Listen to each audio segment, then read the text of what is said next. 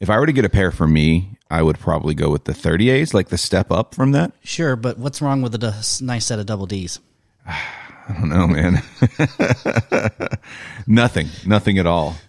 um, but yeah, last time, last time we recorded with, uh, I recorded with Zach. We sat on the back porch with the, uh, with the fire and everything, and I just pulled this outside with an extension cord. Beautiful. And we just, you can hold these if you want to. If you don't want to sit there on the stand, you can just bring them up to you.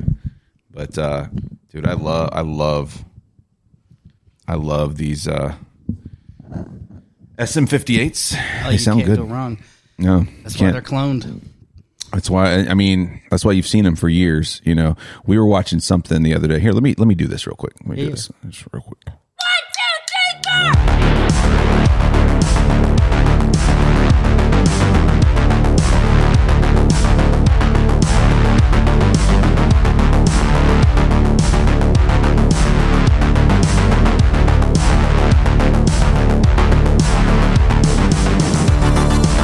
It is Lopez Radio, the last 2020 episode of the year.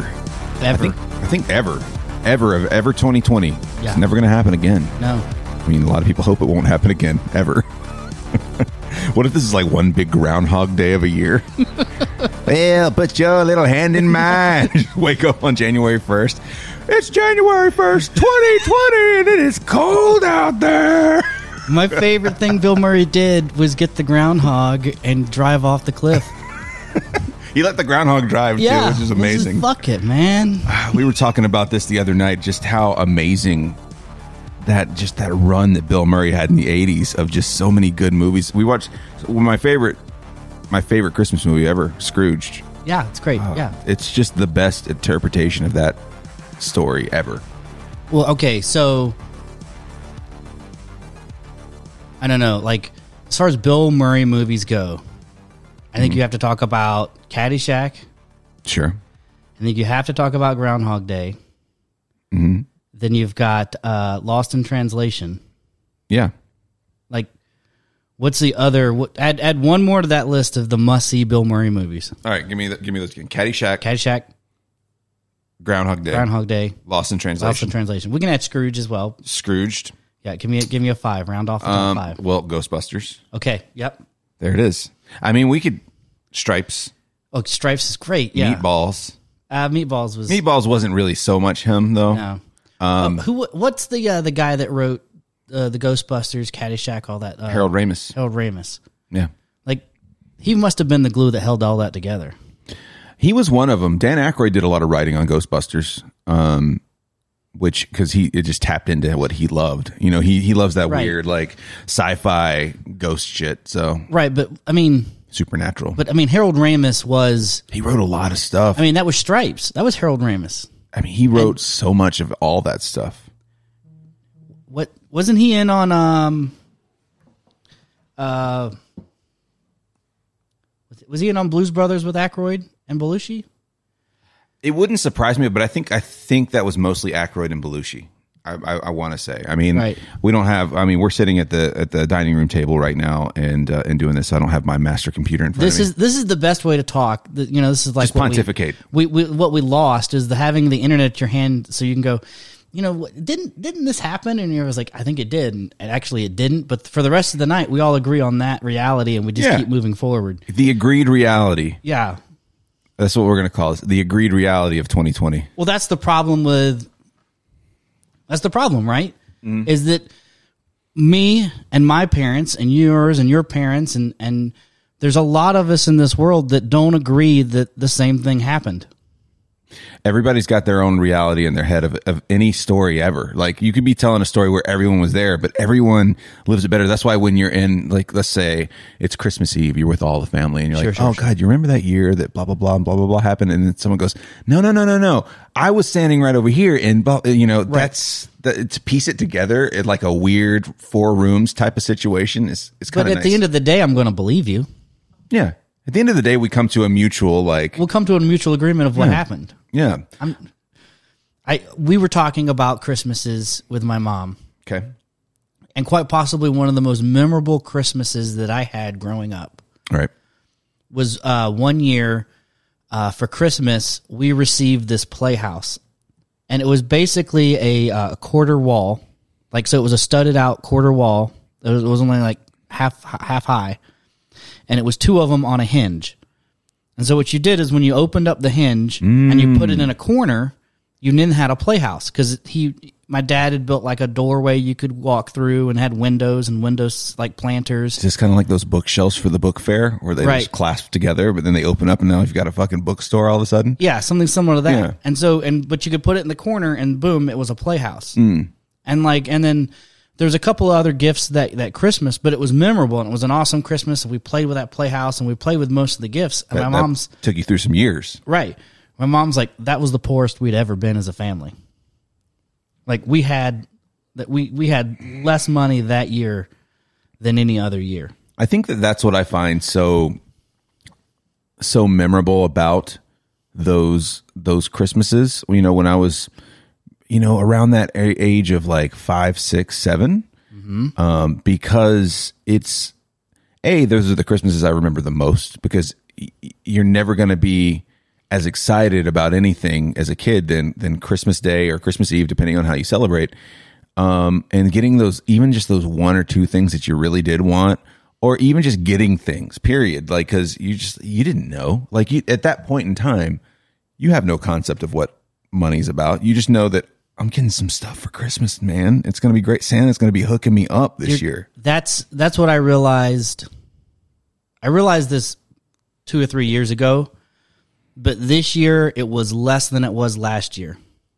So I realized because of that, it's a little there's a sweet spot there's something happening. But in about two years, you're going to get to see the other side of that coin, where you're that kid and you're like, "This is the best day ever." You're that kid that's like, you- "Now you have to go to sleep tonight because someone's going to come break into the house, put a bunch of presents out just for you, and you have to sleep through all of this and wake up tomorrow." But don't wake up mom and dad too early yeah we have to sleep through this too and expect and you- and you're gonna expect this kid to go to bed.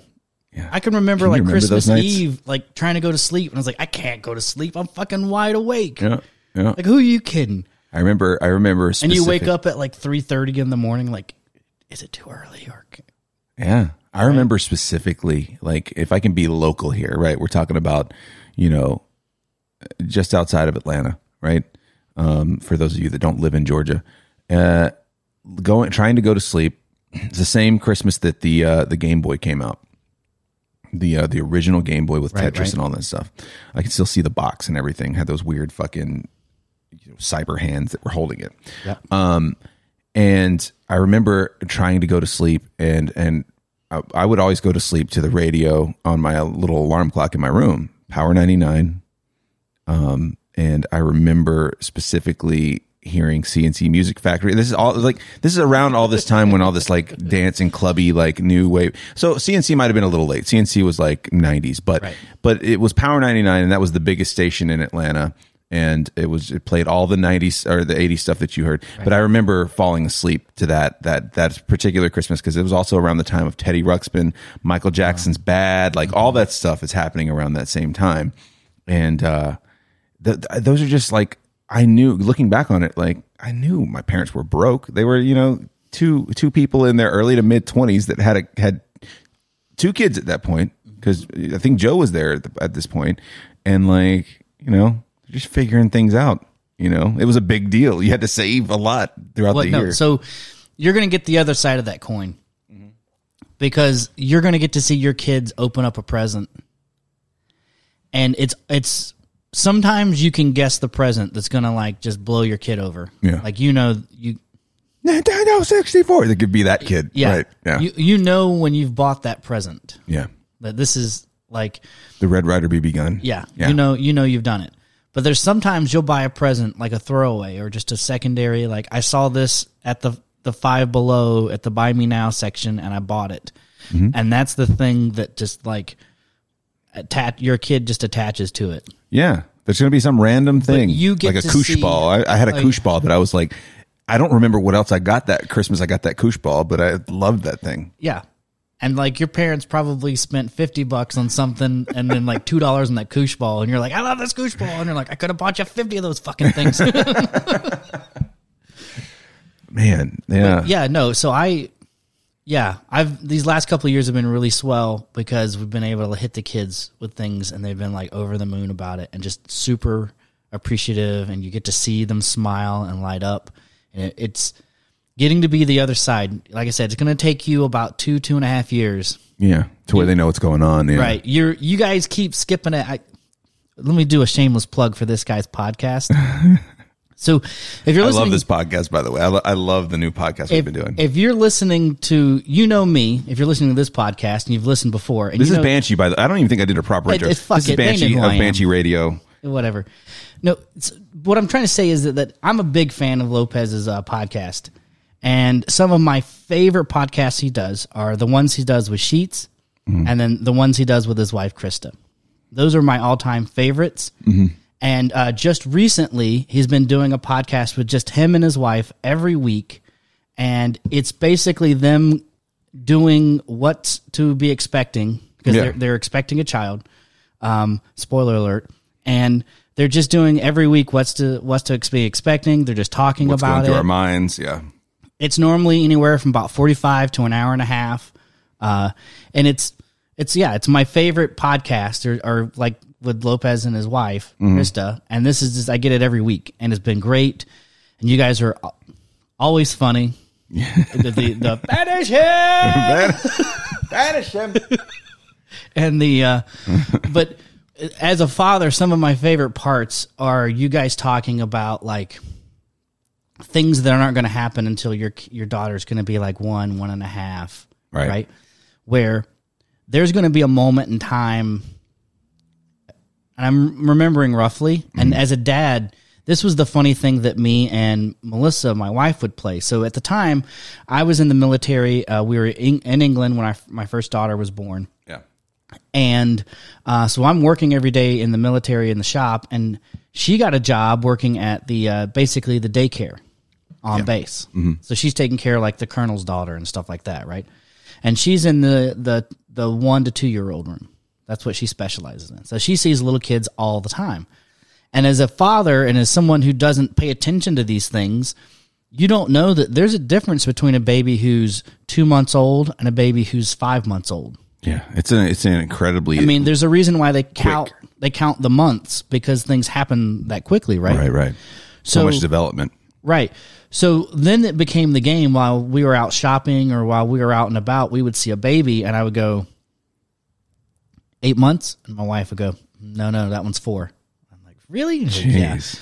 And we would play the guessing game to guess how old the kid is. But then once you have your kid and you watch them grow up month, month to month to month, you hear the cliche, it happens so fast. And no, I don't really remember when my daughter was uh, you know, four months old and the specific things that she did. Yeah. And that was in 2009. So 11 years ago, right? Right. I don't remember all those specifics, but I do remember that it happened. And it didn't happen in the flash of the eye. You had every single day to live it and be with it. And you had an opportunity to introduce your child to something new that they'd never seen before. You had an Right. opportunity to to witness, right? And it's always amazing. But for the first four to five months, well, the first two months, it's just pretty simple. Cry means that you need to change the diaper, put food in their mouth, and try to get them to go to sleep. Rock them, move them, Right. Get- just move them around, hold them tight, right? And then after a couple of months, different different things that piss them off are going to start to show up, and then they're going to start kind of developing a personality and having facial expressions and cooing and cawing and being really fun to be around, right? Yeah. and then then something's going to click inside of you where you're like if i could just read your mind Right. like if, if just me and you could just communicate i just would love to know what's going on in your head right now 'Cause Yeah. they'll look at you and they'll stare at you with their eyes they'll make eye contact and they won't look away they'll just be fixed on you They're like you can tell they're trying to telepathically shoot something into your head. right but you're like you're sitting here holding your your your daughter Right. you're looking down on her and you're you're happy you're relaxed this is it this is what you've wanted and you're just enjoying it right This is what you wanted and in some cases didn't know you wanted it. right E- regardless of what it is this is this is your life right now and if you don't appreciate and enjoy the fact that you have made another person and you have an opportunity to change this world with Mm-hmm. this person because nothing is more lasting than a legacy Right. right? Because we can choose to raise an asshole and just put another asshole in this world because that's all we need is another asshole in this world. Or we can make a conscious effort to make someone who's better than we are, Yeah. right? Yeah. And uh, I, that's a little bit too philosophical. Yeah, you're getting maybe, there. but- I did. I did. Uh, anyway, what I'm trying to get to here is that there's going to come a point in time when you're going to want to just you're just begging, you're looking down on this, and you're you're happy and you're content, and the only thing that you want is what are you thinking about, kiddo? yeah. You want them to be able to express What are you themselves. seeing? You're seeing this for the first time. What are you? And then, like we um, we picked up. Uh, they call it daycare sign language. yeah. Oh. Speaking of. Hello. Oh. Hello. We're gonna pause. We're gonna pause for We're just a gonna second. pause for the cause. Yeah. All right. Daycare. Daycare sign language. Daycare sign language. Got it. Just glowing. Congratulations, man. Big glow. See that? I, I was told there'd be glowing. we're back. We're back. We're back. And we got beers. Cheers. Ah, cheers. It's the champagne and beer for the last day of the year. The high life. The high life. Hmm. That's still a solid beer, man. It is a good beer. It gets a lot of shit. Yeah, that's that's hipster's fault though. I feel the same way about PBR though. yeah, I think PBR is a quality PBR beer. is good. PBR PBR gives me a headache though. I will Well, say it's that. well, it's better than South Paul Light Oh yeah, because that was like it was five dollars and thirty five cents for a twelve pack at the corner store, it's better than Ice House. It's and that better was than- we had. So this was the go to. So the summer of two thousand two, the summer of 2000, no, 2003, summer 2003, my social group, the guys that I hung out with the most were graduating. And it was their last summer before their last, like, they had one more, like, half a semester to finish up. So they were, it was their last party summer, yeah. right? Mm-hmm. And uh, that was the year I dropped out of school. And then my wife had gotten me a job. Well, my father in law had gotten me a job working at DuPont. And I was working second shift.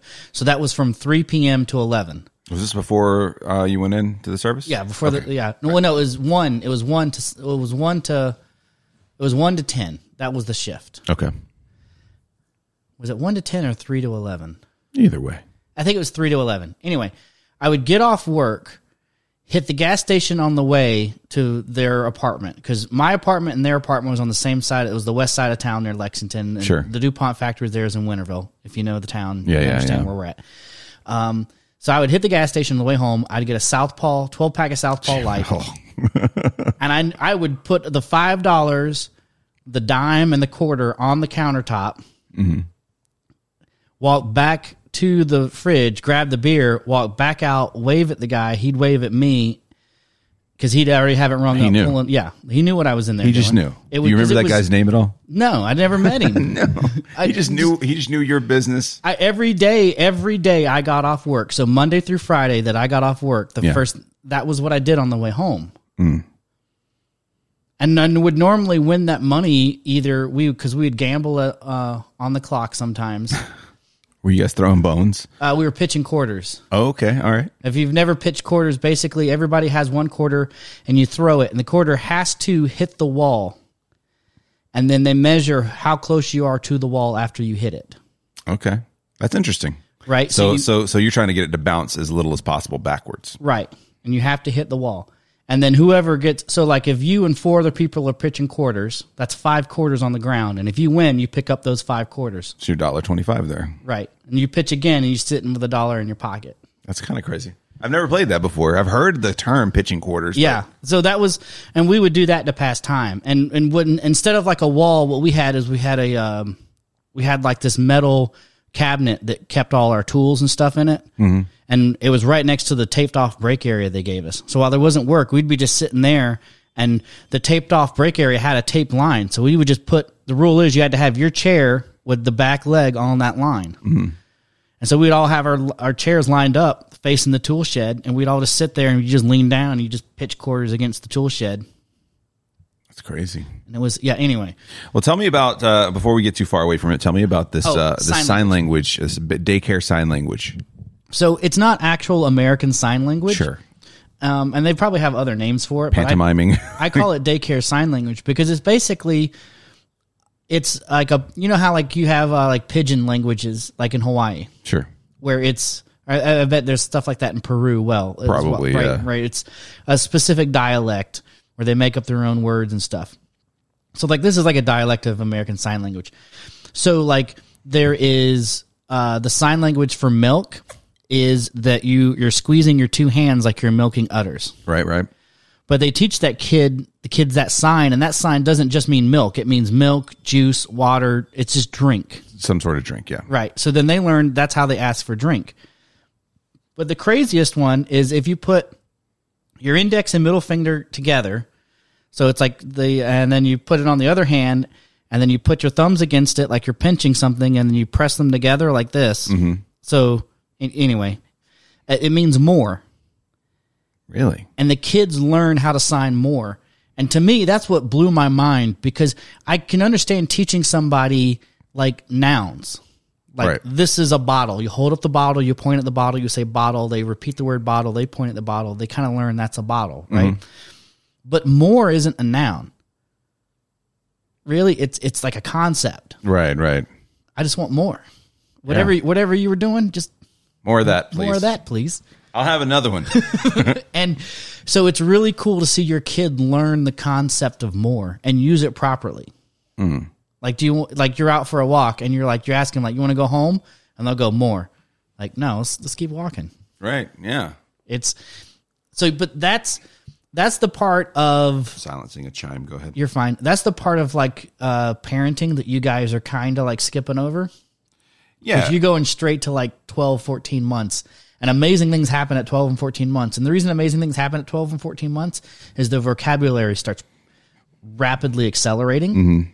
And that's when you can make them say obnoxious words. right. Like you can make them say helicopter, Right. and then they'll, they'll know what a helicopter is. And, or you'll make them say, like, the, the one thing that my kids have picked up on is that both me and my wife read, and because you read, I think your vocabulary grows and you use words that you normally wouldn't use. So you use words like superfluous, or you use words like awkward, or you use words like uh, questioning and stuff like that. And my kids start ask; they've just started asking us, "What? I don't understand what you just said." You- Dumb that down. Hold on, and we won't dumb it down. We just tell them this word means this Yeah. and what you're going to see like at about 14 months and this is why everybody talks about it is you see that vocabulary and their eyes just explode and it's Hmm. They're one of those obviously reading to them helps that too. right but it's one of those things where like some of the most impressive learning of your life happens between like 15 probably and 25 Hmm. some of the most profound learning right Right. but you're just going from a little bit to a little bit more. But like some of the biggest jumps you make are going from like zero to 15. Like those are some like, you make some leaps and bounds that first two years. Yeah, and I think the thing is like I don't think it's the fact that we're skipping past that. I just don't think we n- even know. You know what I'm saying? Like it's just it- like like you're you're you're like looking at it like, "Oh man, this is going to be great." And we're just kind of like, "I don't even know what that is." know, then no, we're going to it's- know. But th- it's going to happen, man. You're Yeah. going to be looking down at your daughter. It's going to happen. It, it happens almost every day. It doesn't happen ev- all the time. It's one of those things that doesn't happen all the time, right? It just happens. but yeah. it happens. But you'll look down at your daughter and you're like, damn. Like e- either I did good or I fucked that one up. I'm fucking this up right now. And Yeah. it's oh, that's the most terrifying thing is that there's no instruction book. I'm okay with that. And I think, that- and and we touched on this, and so so just so you guys know, if you don't know uh, about the other podcast, it's called Parentally Unprepared. Um, it's available on all kinds of platforms. I'll even put a link on lopezradio.com for it if you really want to find it, but just search it, you'll find it. Um, and it, j- just like I don't know, we we talked about the fact that I just lost where I was going. I just lost where I was going. what uh, what were you saying just before this? I have no idea. You're I'm the wrong person to ask that right now. That's true. That's true. Uh, we were just talking about like, oh no, I, I know what I mean. Uh, this is like, so we've grown up, we've gone to school, we've graduated high school, we we went to college, we went, we got through that, and then uh, we got married, And then for for years, because me and my wife have been together for like ten years at this point. We've been married for almost five. Um, you kind of reach this point where you're just kind of like nothing. Like you're just kind of, for lack of a better term, treading water. Right? There's no new experiences. This is like the first new experience for us since leaving home. Really. the the number the number one advice that I like when people get married and they tell me like, "Hey, we're getting married," or a good friend of mine's getting married, and he's like, "You had any advice?" Or the number one advice I give everyone who gets married is that there are two types of married people. They are married with children, and they're married without children. Yeah. And we purposely wanted to be married without children for a while. And and I and the advice I give everyone is if you can be married without children, do that for as long as you want. Do it as long as you want because as soon as you have a child, everything changes. Your wife is going to change. Not just physically, but mentally. Your wife is going to change. oh yeah, all the priorities shift. Right. She's no longer just a wife. Now she's a wife and a mother. Mm-hmm. And you're going to change. You're no longer just a husband. You're now going to be a husband and a father. Like that changes drastically your mental priorities, your psycholo- your psychology, how you view the world, what you see of other people. All of that changes because that just it changes inside you Yeah. some things are instantaneous and some things are learned like over time you realize oh i can't do that or oh that's that was the good idea that i had right you realize i had the good idea over time Yeah. right but that changes Right. so and i don't regret my time being married with my children me and my wife with our daughter less than a year old me, me me and my wife still went to venice italy Yeah, you've told me about that. Yeah. and we saw Venice and sure it was a pain at times because we had to stop and change diapers and take care of the kid but it, other times it, they didn't keep us from enjoying the the authentic Italian food the Right. authentic Italian wine the experience yeah, those stops and stuff weren't aren't aren't part of the memory anymore.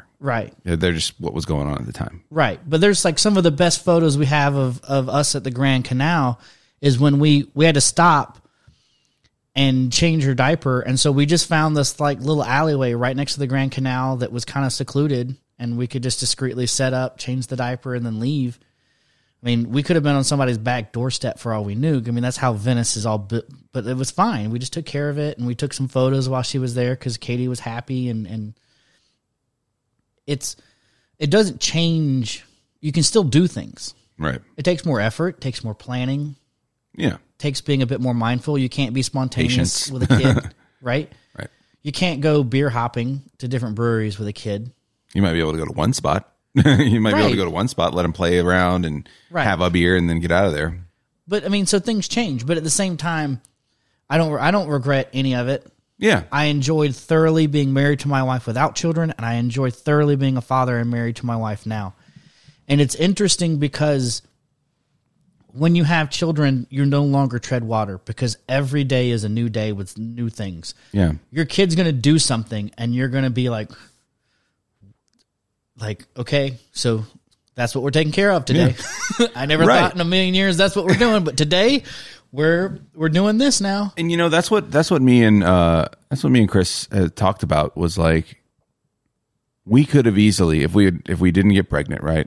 We could have easily done exactly what we're doing now all the way to retirement and not change a thing. I wouldn't like not get a promotion, nothing. You could we could easily float on, but like we were just both kind of like ah, you know. But I- you've wanted children. We did. No, we did. But uh, but it's it's it's interesting to look at and be like, man, that's that could have just been what we did until end of days, right? Um, but this this changed everything, and it just it just adds something like.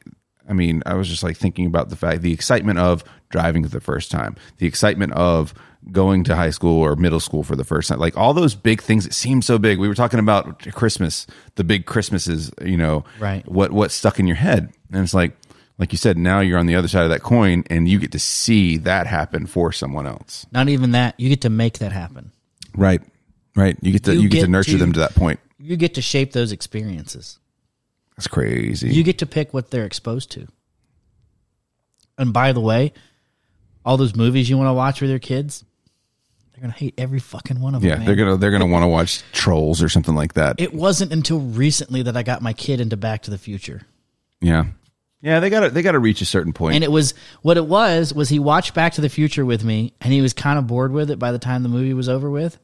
And then one of the cartoons that he watches, uh, Teen Titans, did a Back to the Future episode and that was that was chock full of Back to the Future references. and he got all the references. And he got all the references. And so then now he's like, I know this. that feels satisfying, right? And, and it's like, I let you in on the inside joke, my son. There's there's so many more inside jokes I can let you in on. Just Well, have you ever taken the time to go back and watch stuff that you watched as a kid and, and you're like, I didn't even get that they were referencing such and such, you know, like, like going back and they just redid um, Animaniacs new season, right? And Yeah. on Hulu. So we went back uh, as we were watching the new ones, we would go back and watch an old one too, because the old ones are on there as well. Um, a, they've changed a lot because they've they've pulled a lot of the a lot of the uh, mm, sexism out. sure. Hello Nurse and all that stuff. Right. Um, but just there was there just there's just some references. You're like, oh my god, I didn't realize they were referencing this. Um, but yeah, it's it's very satisfying. Um, yeah, I, I understand that she's not going to love all the things we want to show her, but it's exciting to be like, I wonder what she will like because that's that's the conversation that me and the wife have been having lately. Is like, she's like, I'm growing this person inside me, and I've got this idea in my head. And, and she, she she asked me the other day. She goes, she goes, "What do you picture when you picture our daughter right now? Like, what do you see?" I was like, "I just see an outline of a f- person. I don't see a face. I don't see anything specific. I just see an outline of a person because I can't put a face there. Like, I could pretend like." Okay, maybe it'll look like my mom in the face, or maybe it'll look like your you and your mom in the face. Right. But I can't picture, I can't do the full picture. Well, like I, for me, with my daughter, Do you remember? Do you remember what you were thinking about before? uh huh. No, no, I, I can, I have, I've, I know for me, one of the first things I felt the first time I saw my daughter was shit. This is real. Yeah, that's what everybody keeps telling me. It's just like it's just something in your head just goes whoa. It's like this is like.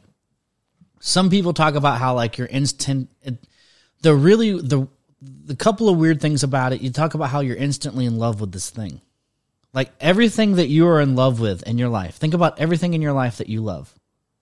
okay your parents excluded but even even your parents i think fall into this category everything in your life that you love you learned how to love podcasting you learned how to love it Right.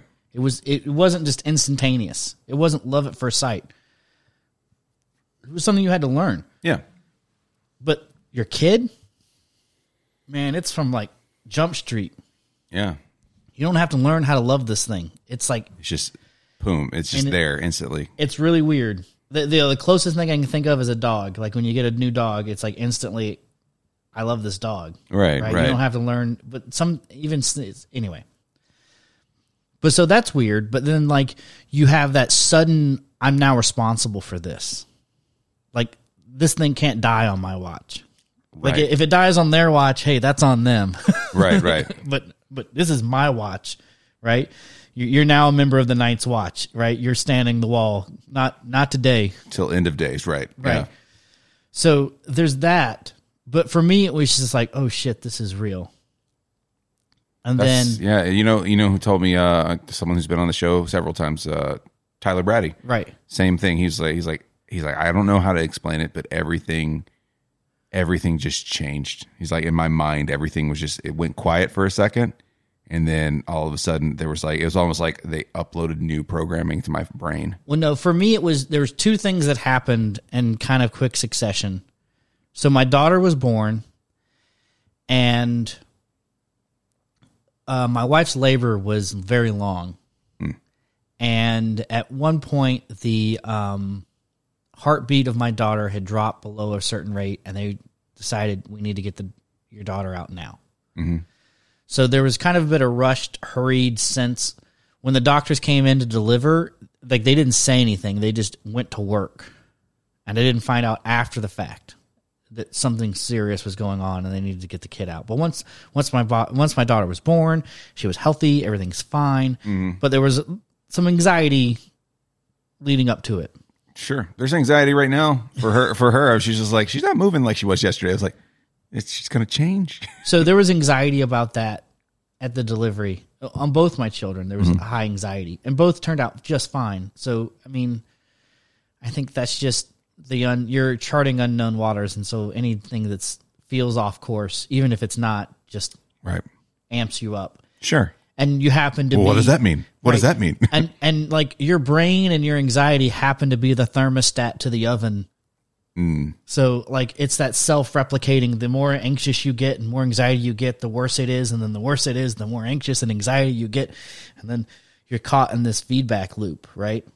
Like I've watched my wife go. I've like physically watched it happen, where it's like, whoop, whoop, and I'm like, stop, we got to get off this merry-go-round. Weekly basis here. Yeah. I, I mean, it's, we and gotta- that's, it's natural, though. That's the thing. It's the, it's the unknown. but you have to get really good at seeing it, and you you do. You pay attention. Yeah. You're you're you're an astute guy. You interview people. You know how to.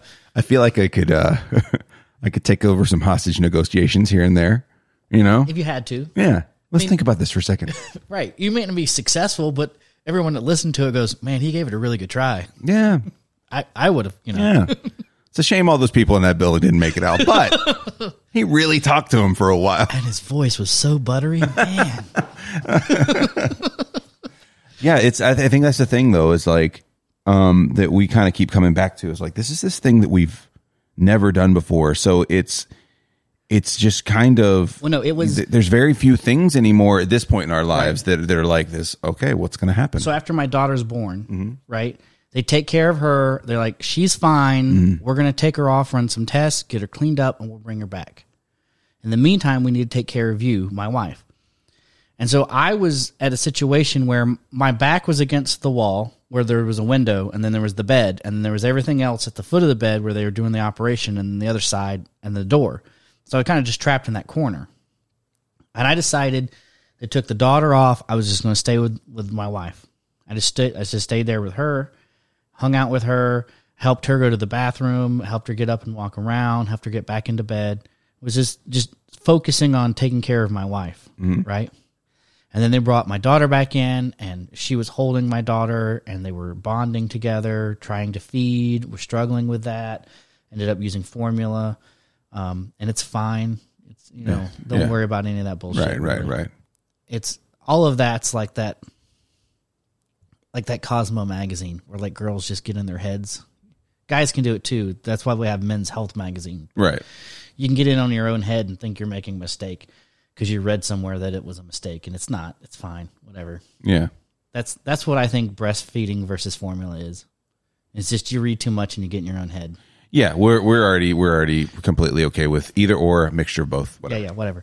Anyway, so they brought they brought her, the daughter back in. They gave her a feeding, whatnot, and then Melissa was just completely and utterly exhausted, and she literally just passes out. And they've got the my daughter. She's swaddled up. They have her in this little bassinet. It's like a Lexan bassinet. Like you've worked uh, food. I don't know if you've ever worked food. It's just like a big Lexan bin that you would store Yeah, like it's a shredded clear bin with a lettuce in. pad on the bottom of it. Right. Yeah. And the, the kid's just sitting there in this thing.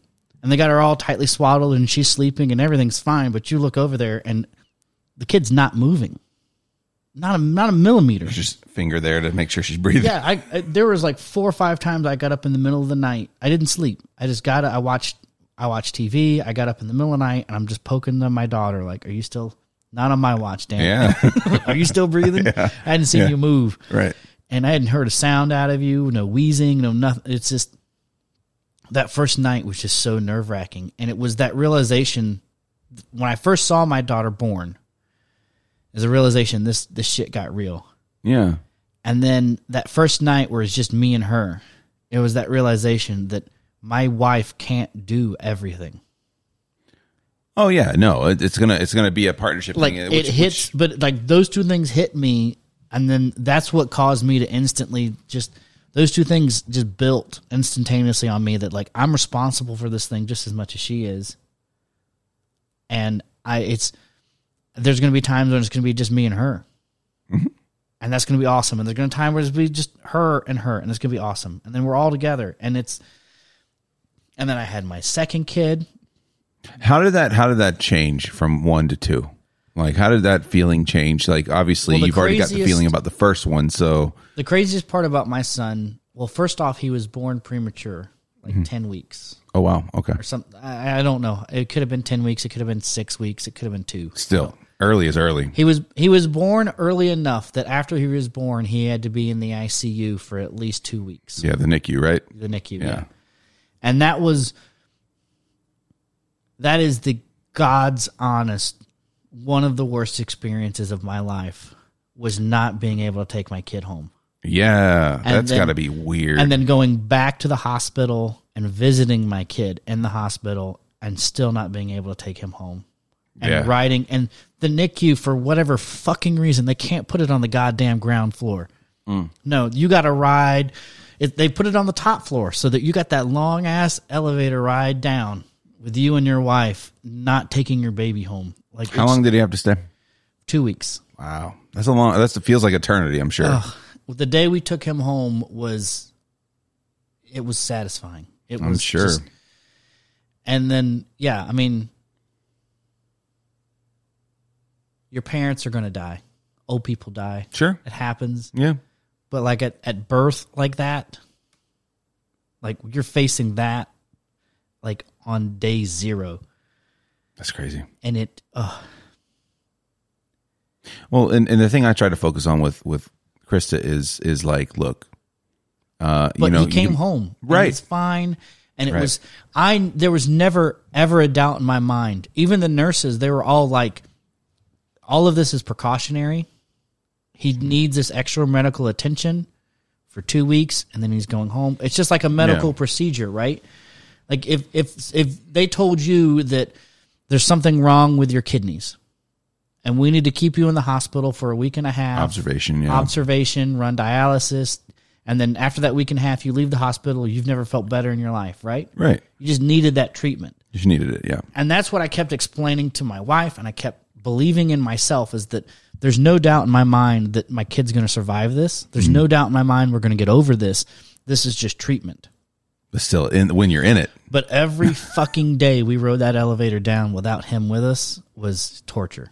oh yeah, I bet. Was torture. And- Well, and what I've been trying to tell Krista, is, like anytime she's got like a concern or anything like that, I'm like, like look, they've been having babies for a long time, and and and we've been doing a lot of reading, and babies are super resilient.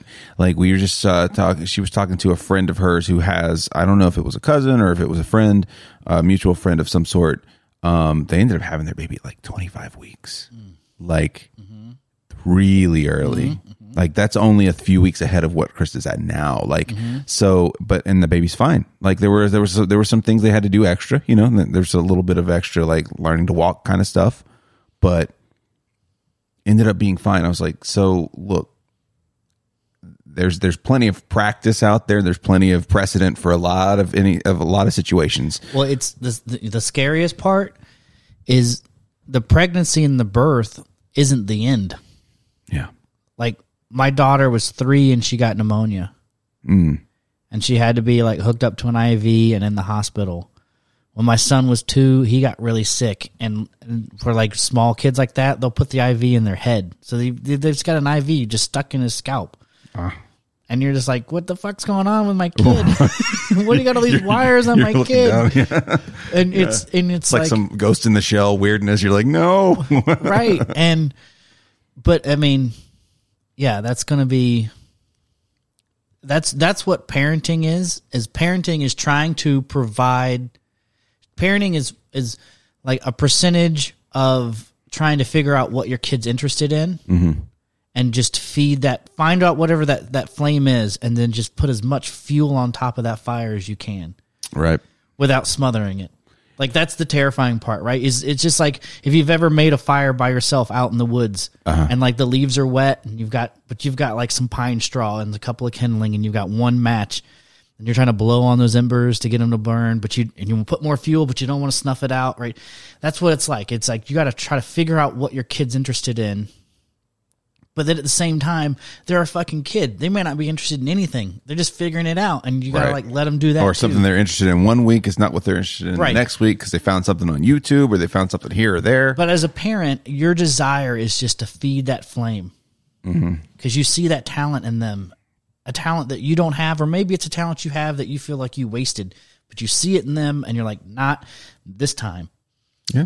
right? You want to feed that as much as you can. And then the other part of it is like the entire world is this horrible place with sharp things and nasty people who lie that have large penises and and and grotesque like horrible terrifying things, right? Oh, trust me, we the, you can't imagine like all right being being pregnant with your first child and watching documentaries about Nexium and Heaven's Gate, right? And being Oh, like, yeah. how do we tell her not, not no? This is a no. Well, yeah, you see that Nexium stuff. Like those people were rich, Rich, smart, successful, people, yeah. successful people, and just decided. So you want to brand me? Okay, All right, all right. sure. This is I, I I kind of protest this, but I mean I'm here.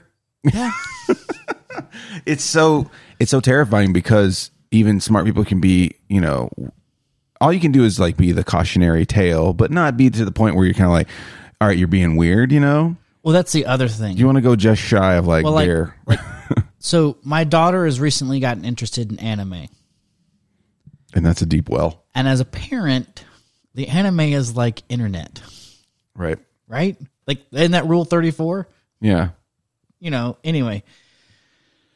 And she has started finding interest in animals that are anamorphic, like foxes, cats, also known as furries.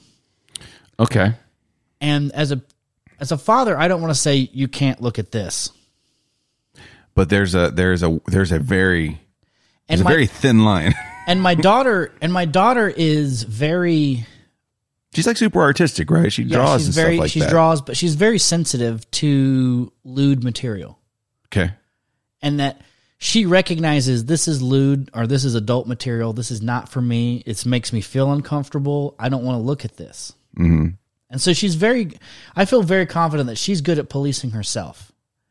And that if I set her loose on the internet, the worst thing that's going to happen is she's going to see this stuff and go, Ooh, I wish I'd never saw that. yeah Where my son, on the other hand, I don't think he has that same self discipline. what's the s- what's the spread on on age Uh, let's see. She was 2009 and he is 2012.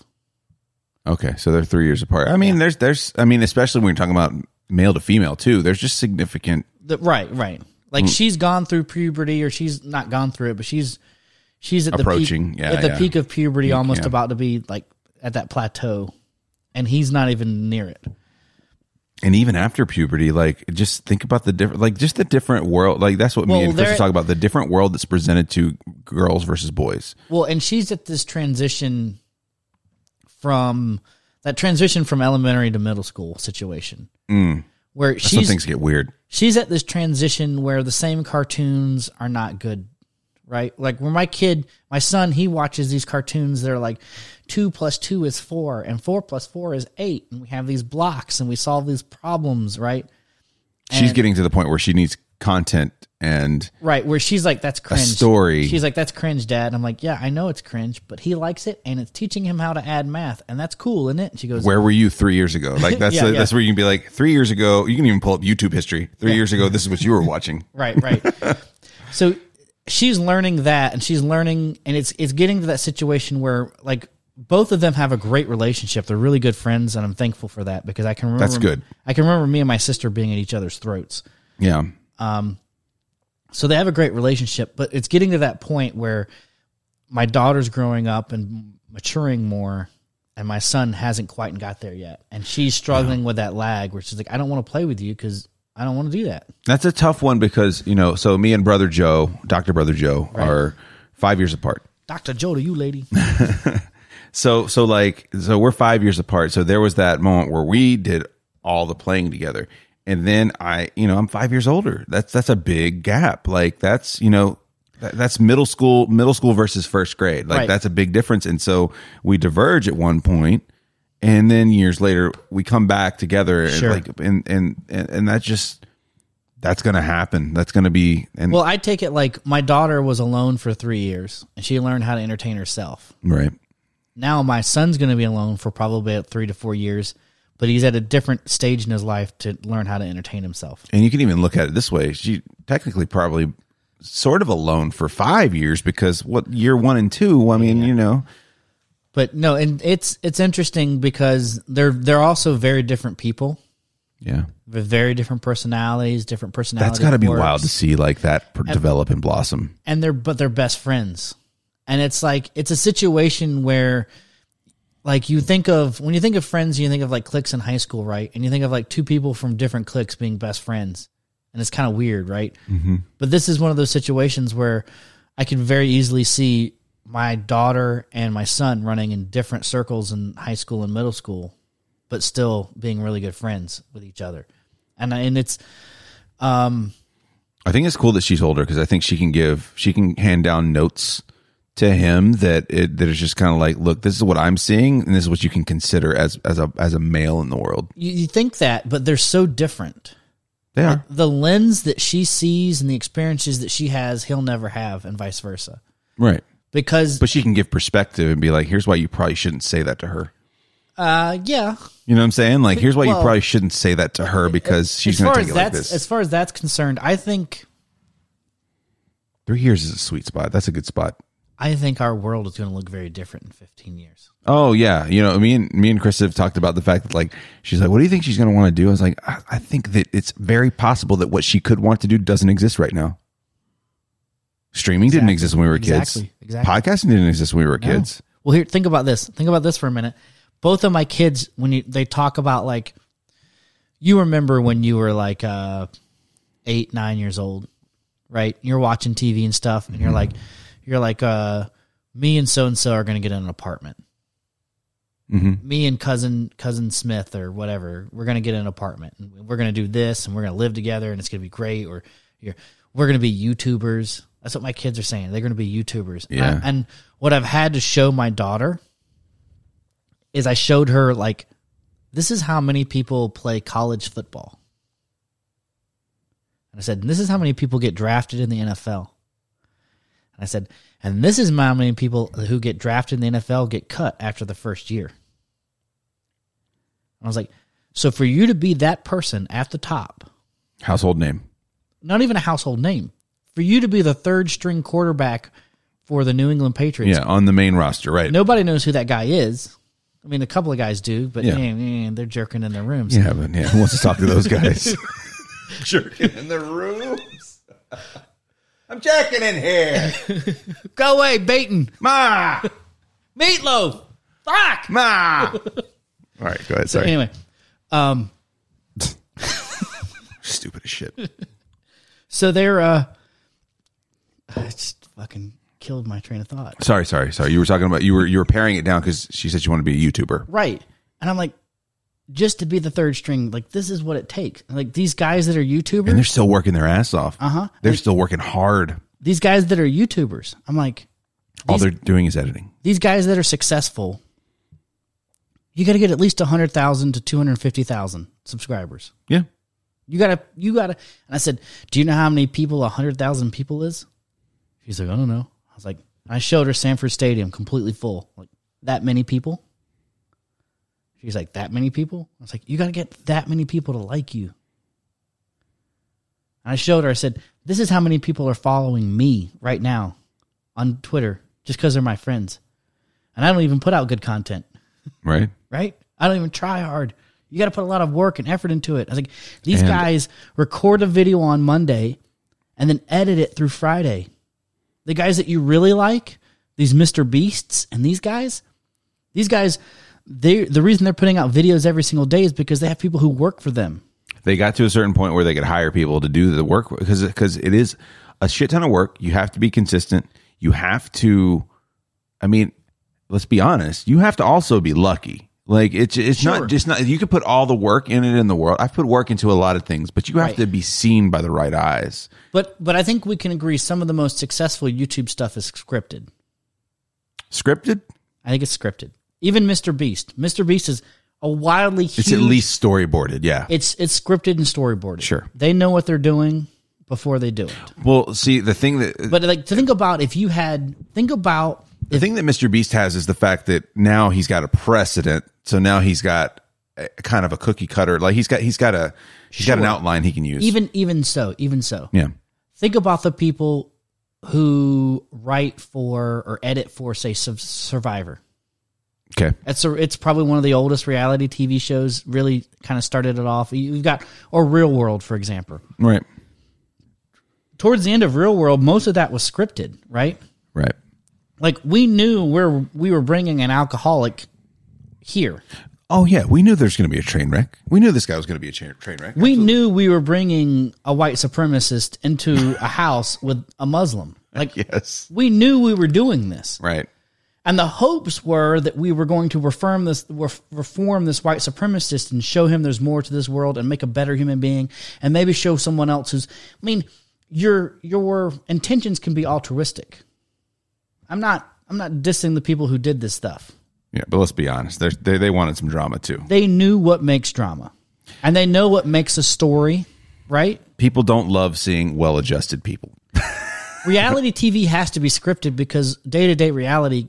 That's not why we watch television because we don't want to look at day to day reality. Even if the script is just putting two people together that would never be together before. Precisely, but it's still scripted. It's still yeah, it's still and it's these still a two setup. people that yeah. they put together know it's a setup, and they know that in order for this setup to be successful, they have to play it up, right? Yep. There's a reason why like someone like a Doctor Disrespect gets a lot of attention because his character's ridiculous. He plays it up. he plays it up. You lean into it. There, the, the white supremacist may not even be like he. He may be slightly racist, but Do you he's know how like, many I'm going to lean views- into this to have Do you some. know how many views Doctor Disrespect pulls on YouTube right now? it's like two or three hundred thousand, right? Twenty two thousand to thirty thousand every stream on YouTube.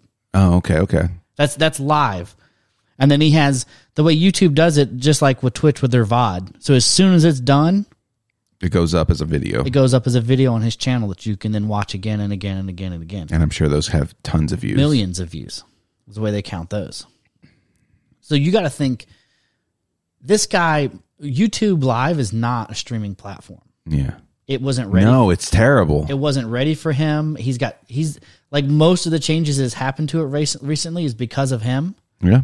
Like they didn't have a, a on the mobile app, they didn't have a join button to subscribe to the channel. So people who are watching him on mobile couldn't subscribe to the channel Yeah.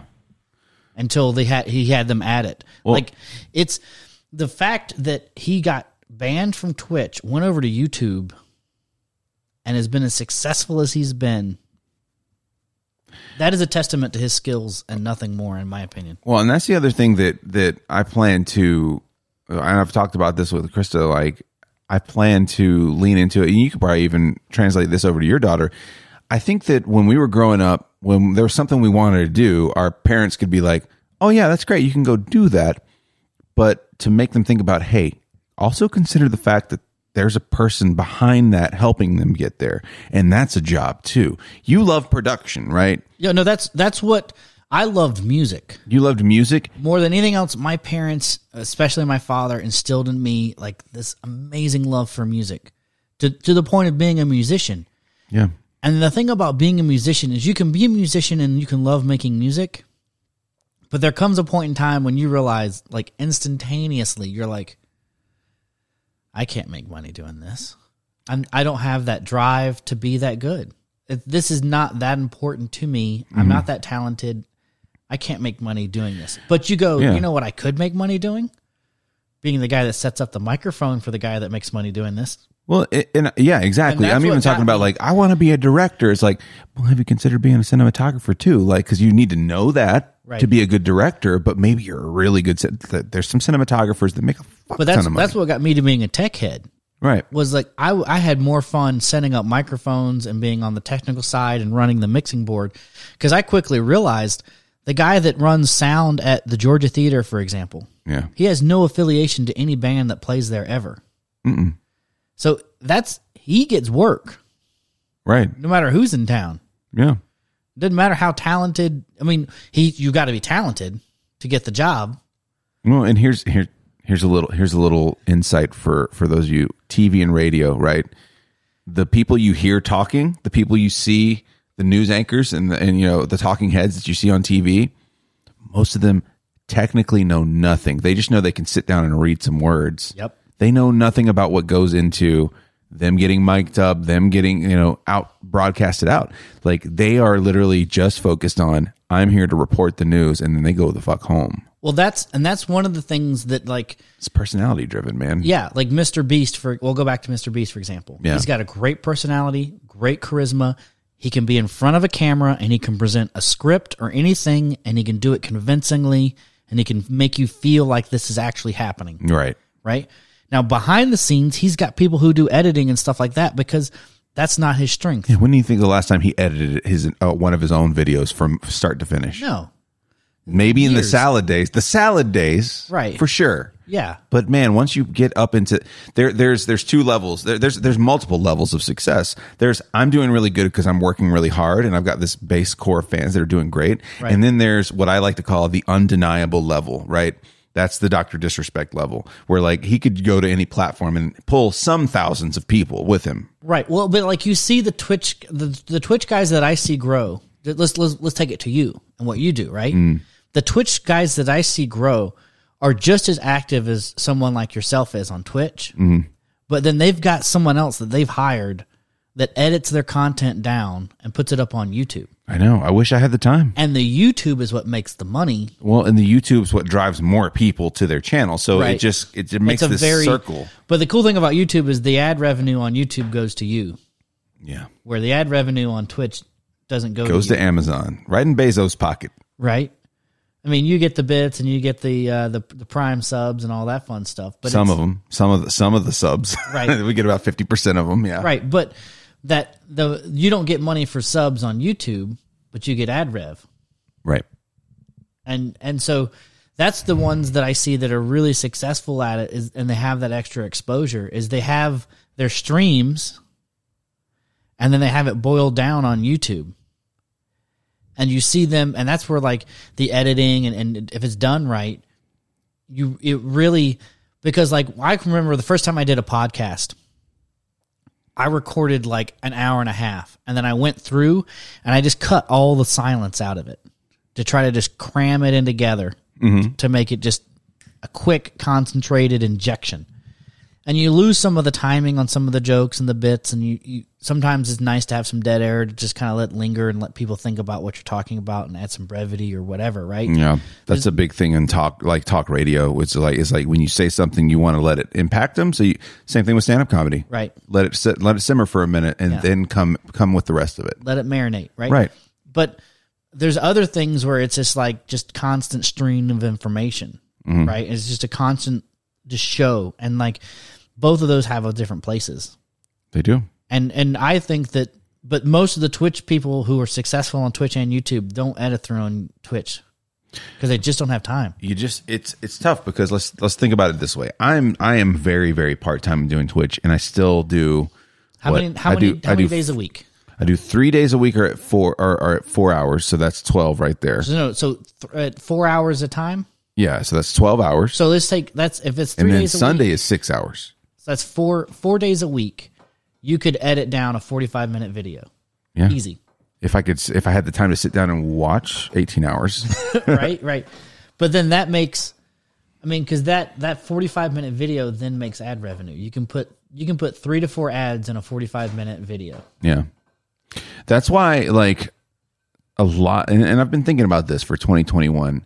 A lot of, um, is that the, the, the Holly Jolly over there? We're Holly and we're Jolly. Um, well, that, that's why a lot of the uh, videos you'll watch um, are talking about how, like, all right, let's say you stream four or five days a week. Take one of those days now, make it a non-stream day, and just make it.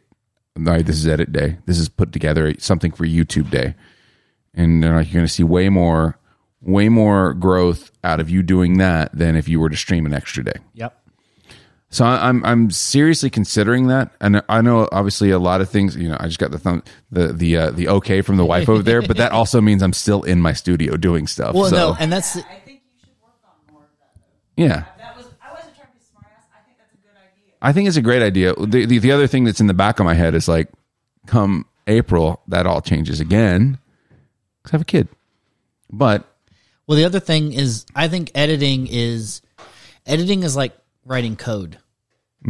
I can teach someone how to make software edit. Yeah. I can teach someone how to write code to make it do something. But the ability to edit something down into a good product, that's a skill. I mean, you were there the day, so uh, live on Twitch. I was yeah, like, yeah. I was like, I was like, we need to make a one minute trailer for this for this channel. Uh-huh. And I mean, we got it done. We got it done. But how many run throughs did we have to do? Like, oh, Well, no, and you take gotta- this one out, take this thing out. It was done by democracy It was. and it was I th- to me, it was faster just because people well were like, it was trim you, that. you had people making decisions for you. You didn't have to make decisions. I, exactly. It was cheating and it was slapped together and it looks good. Self editing's harder because you're just Oh, I like, can well, only I'm, imagine. I'm married to all this because I'm in all of it. right I, but but you could also i think you can you can boil down like some of the things i see on youtube is like uh like when they're playing a game like you're playing hunt for example Right. so you spawn and then you'll go to two or three wells before anything happens Right. so they just run that at double speed like Right. Right. and then they slow it down when something funny happens and then they'll speed it back up Thank you. wow she even brings beer Thank you so much. Still a bartender. Man, Still a tell you what, bartender. You, got a woman that brought you beer and made a baby. Damn. The woman just realized she forgot to eat lunch. She forgot to eat. Oh yeah, you can't oh do no, that. that's Get on bad. that because then the woman transforms into something completely different. um, but yeah, no, I know what you're saying. Like to to be able to edit that down, it would be amazing. So I'm thinking about taking one of those days and just being like, y- you know, technically, technically, you can you can still stream. You just be streaming you editing. You know, Ah, no, just, take- make it make it solitude. yeah, man. You're you're gonna find. So the cool thing about the kid, the first two to three months, like I said, is they're it's either shit, sleep, or f- or food. Yeah, That the only three priorities, and you're gonna find that like when you're your happiest is when they are asleep, and they're happy and content, and that you know that you've taken care of them for, Right. the, for a small window of time. And that window of time could be an hour or it could be like 30 minutes, it could be 3 hours. Mm-hmm. Doesn't matter, but that minute that time you're content and you're happy, right? And you might find like, "Oh crap, I got to do this or I got to sleep or I got to whatever." But you're, you're going to find that it's going to be like it's easier if they're in that swing over there swinging back and forth and I'm in this room over here editing. It's Right. like that's that's okay. And you're not missing anything. You're going to figure that out pretty quick. Like I said, it, it takes about three months before they start. You start. They start making eye contact with you. They start looking you in the eye, and you go, "Son of a bitch, what's in there?" what is happening? right? What is happening in that that's- brain? That's when you want to, because they they start looking at you, and they'll they'll move their eyebrows around, yeah. or they'll cinch their cheeks in, or they'll not look at you, and then they'll look back at you, and then they'll not look at you, and then look back at you. Yeah. And you're like, "Come on, what's going on in that head of yours?" Yeah. What do you need? What's over there? What are you looking at? Is it a ghost? What's happening? Right. Tell no, me. Yeah. It's that's the part like it takes a couple of months, Yeah. but once you're there, it's that's when you're like that that's that's that's when you have that FOMO. Right. And then you have to get over that Yeah. cuz cuz the kid's going to walk for the first time in front of one of you and not both of you. That's just the law of averages. Yeah. And then like the kid's going to say a word or something like that in front of one of you and not both of you. That's Right. like just the law of averages. Our kid's going to be that asshole that walks at daycare. The first time while Yeah. we're both working. Yeah. Yeah. yeah. Oh, by the way, first steps today. We're like, what? I thought we would be holding hot cocoa and watching her walk across the living room floor. Tell them about the bet on what her first word's gonna be. No, no. What's the bet? I forget. No, well, we both think it's gonna be a four-letter word for sure. But Yeah. first phrase, we think it's gonna be no Bonnie. Nobody. Yeah. Bonnie, no. No, Bonnie. It's going to be some sort of some sort of scolding the dogs for doing Well- something dumb. I, I read an article when we were having our first child, and it talked about how the first word most children learn is no. Yeah. And then, like, me and Melissa looked at each other and we're like, we're not going to be that parent. our kid's not going to, wor- they're not going to know the word no. We're not going to be, we're not going to be those people that to, to raise our child in negativity. It's going to be positivity. If they're doing something we don't want, we just show them to something we want them to do instead. Here, this is better. Not no, just, just do this better. And it's like, we're not going to be those assholes. And then, yeah, it's, no! it's gonna kill you. Ah! yeah. Y- So And it's like it's like it's like we're not going to tell this child no, and then ten years later you're drinking a beer. You're like, I made a sociopath. I made a sociopath. but no, it's the, the kids. The kid will learn. eh, The article basically said the kid learns no first because they're testing their boundaries, and that's the word they hear the most often. Sure. And they learn that no means stop. Mo- No means Yeah, no's not a bad thing right. necessarily. Meh. Have them trained like the dog with the clicker. That was my mom's sound when I was growing up. Was eh. Meh. And I started doing it to the Uh, you do it. You do it to your kids too. Like you'll see your kids start to do something, and you go, "Tss, uh, mm, uh, Yeah, anything to break their concentration. Ah. Bye, wife. you're Thank you for the beer. Appreciate it. "You're amazing." click and come over anytime he wants. Sweet, just earned another invite. but yeah, it's uh, it's interesting because when you're th- when you're talking about finding passions, right? We we talk about passions on this podcast all the time. Like, there's just those labors of love that you do, right? And to to see it early, like I feel like I know that my parents didn't know to look for that because they were too busy. They had they had me so early, like they were just like juggling, juggling. Like, all right, how do I, uh, you know, may, be it my mom by herself with three boys? Like, all right, how do I, uh, how do I just make sure the lights stay on? How do I do this? So we're we're very fortunate and we're very cognizant of the fact that okay, we're we're in stable jobs, we've got a good house, like we can we can focus on these things that our parents couldn't focus on. Oh, there's no doubt in my mind that your financial latitude directly correlates to how you are as a parent. Because when you're at different latitudes financially, you worry about different things. Different things are different priorities. When you're down near the bottom, it's food, it's shelter, it's just basic. It's it's not even childcare at that point. You don't care how these kids are raised or who is a father figure or mother figure. You're just doing all you can to keep roof and food on table Right. working two, three jobs, whatever. You're not thinking about parenting at that point. To you, parenting is providing for your children. Right. And that's sad. It happens. There's parenting, like there's parenting, and then there's And those guidance, people, right? And those people are still parents to their children and they still try to instill into their children positive things, right? Yeah. They do their best. I'm not I'm not saying anyone's a bad parent. They're doing the best they can. with The, but when you're higher in a different latitude, you don't worry about I don't worry about where mortgage is coming from. I know that's taken care of. I don't know I don't worry about where food's coming from. I know that's taken care of. So now I worry about what does my daughter need to ignite her art? What does my son need to find what ignites him? Right. And and you just you worry about different things. We're gonna Well, need to take and- a we're gonna need to take a break. Yeah, a little piss break. Yeah, yeah, yeah, yeah, yeah, yeah. All right, go do it. Go do it. We'll be right back. It's Lopez Radio. I don't think it does. Does Missouri have a song? What Missouri. do you mean? Do they have a song? Like the University of Missouri? No, like Missouri all, all overall. like you got Georgia. Georgia. Um No place on and you got you know like West I- Virginia. Well, you could, you could Missouri, Missouri. no, no, no, no, no. But I'm just like, no, like Georgia on my mind, right? Uh, um, Hoagie Carmichael wrote that. Ray Charles made it famous. Willie Nelson did it. But you've got uh, like uh, West They've got to, Virginia, right? Well, um, Country Road, take me home to the Right, place yeah, where I yeah, belong. yeah, yeah. Does Missouri have a song? I don't think they do. They need one. It's a shithole state, but they they still need a song. Isn't there a song about Kansas City or St. Louis?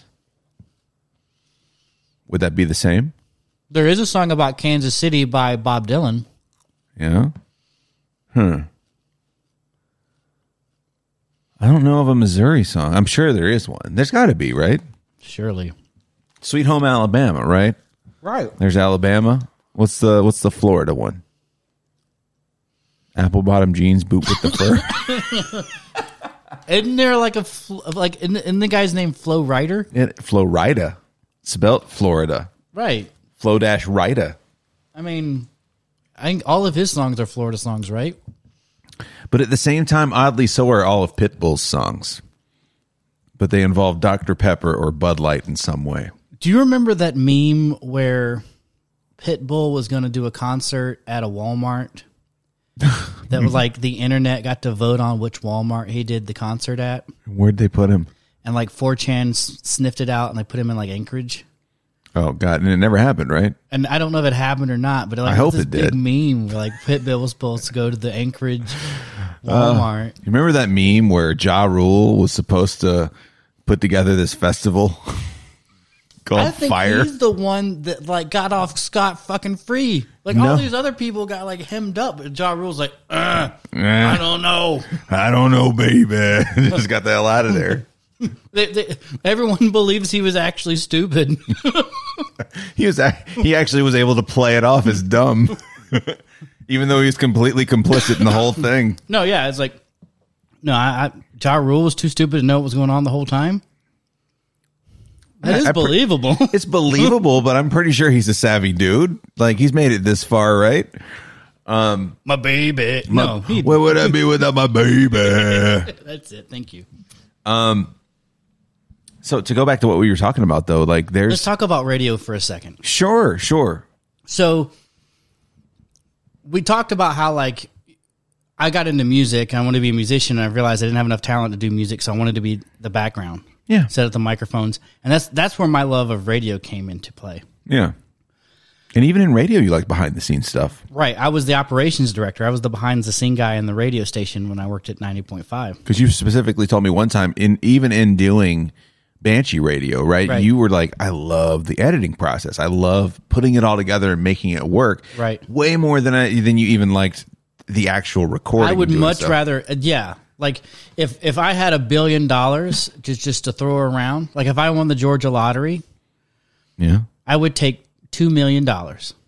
two million and I would make Banshee Productions Enterprises, and I would pay to have Sheets live in Athens, mm-hmm. and I realized how much that would cost, but I think I but it's encompassed in the two million sure yeah, I think I think I could hit his number. right the two million i'm sure you could, you could at least ha- make this make this dream happen for five to ten years Yeah, yeah, I think I could hit his number to say for for, for five years you got to live in Athens. you could fully squeeze the orange i'm sure Yeah, and then take care of you j- same wise, okay and then just produce the Lopez and Sheets podcast. i would love it and then have that kind of money behind it to to have a a, a production assistant, someone who makes uh, you know the appointments, makes the appointments yeah right? Like your responsible your your job is to get guests. that's the exhausting thing man i, I think honestly so so I These think- guys are the talent, and they'll Right. make a podcast with or without a guest. But your job is to get guests in here, which gets more eyeballs and ears here. Mm-hmm. And the more eyeballs and ears, the more money we can charge for advertising, and the bigger you, the more you get paid. yeah Set it up that way. Have two show million- grows, you grow. Right. Have a two million dollar runway. You could easily do a five year show that way. I, I, I think you're right. I, I think it's If I told you I could pay you a million dollars over five years, yeah. how the fuck would you say no? You don't. You'd be crazy. If Not, I guarantee you a million dollars over five years, you'd be crazy not to do it. In my opinion, like like some people to them talking on into a microphone is terrifying. right? so But for they wouldn't you do and it. Sheets, ah, ah, we do it. I think I could get you guys for less. You know, it. You know, I think He's about like, I'm changing the subject, but no, that's what I would love is to be that producer, to be the guy that sets that up.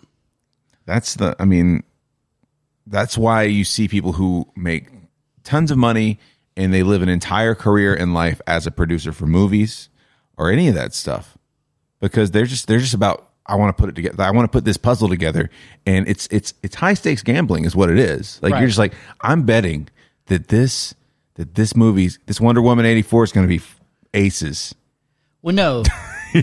So I think there's two different bets, though, right? right? you have the Wonder Woman 84 is going to be aces. And that's because, hey, they did Wonder Woman. It was good. We're doing it again. Do you want to come on board? So that's, you, you milk the money out of people who have no idea what's going on. right? You Right. still have to have the rubes, right? But, but I think at its core, the stuff that was really fucking good that you talk about, Fight Club. Yeah. Fight Club wasn't like we're trying to ilk the rubes. That Fight, was Fight like, Club was more like we're still getting he's still getting money out of this years later. yeah, but that was one of those The situ- cult classics is what you But want. that was one of those situations where the people who funded that believed in it. yeah. You think there's going to be podcasts after we're gone, right? No, That are just that no no. You think there's going to be podcasts and audio that are found no, years later and people are going to be like, "Holy shit." no. No? I think that this gets. This is buried. So here's my fe- here's here's Banshee's crystal ball. Here's what I think is going to happen. Right I wish I had a sound effect. I don't here, uh, just just what is like. doodle-loo-loo, What's this? doodle-loo-loo. What, what, I don't know. I don't know what this button is. I don't know what this button Go go. is. Perfect. Banshee's crystal ball. Here's what happens, right? You have the boomers, right? We had a huge population increase because at the end of World War II, Giant. giant. And then those people all had another big population increase because they all had kids, I thought you were going to say those people all suck. No, no, no. Go ahead. right? So then Yeah. you have like the Gen, the Gen Xers and the Gen X. Mm-hmm. Millennials. That's what grew out of that, right? Is you have your 2.5 kids. Well, I think what we're going to start seeing happen here is that millennials and Gen Y and Gen Z and the next generation and the next generation, there are going to be fewer and fewer job opportunities for them. There's going to be less money for them to make, You don't feel like they're having less kids though? and they're going to have less kids. Yeah, I think that's already happening with our generation though. I mean, Uh, think our about me and generation Chris. kind of started it, but I think th- the next generation, like my kids' generation, I don't know if either of them will have kids. as as many people as I know that do have kids in my friend group, I know just as many that don't And or I that think- aren't going to.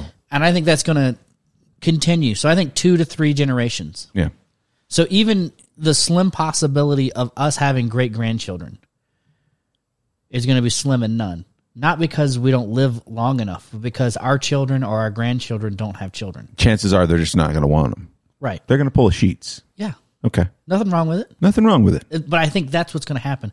And so I think what our society is going to end up doing is the population is going to start going down, and I think you're going to see online distill into like I think the internet and that collective knowledge is going to just distill into something more concentrated.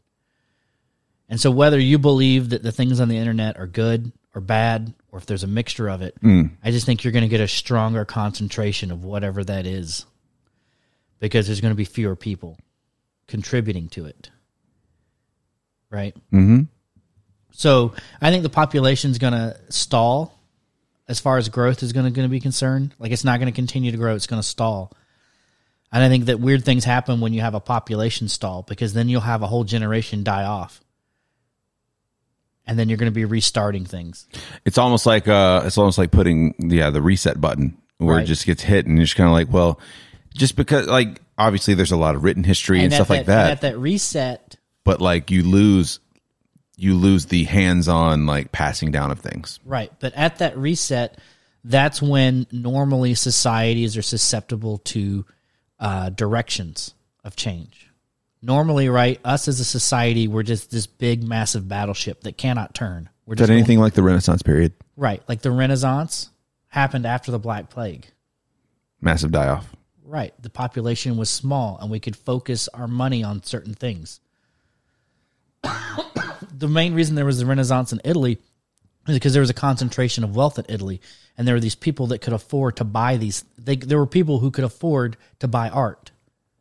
Or they could they could they could that's- have the dick showing contest. It was like I just paid such and such for this art artist. You know, Right.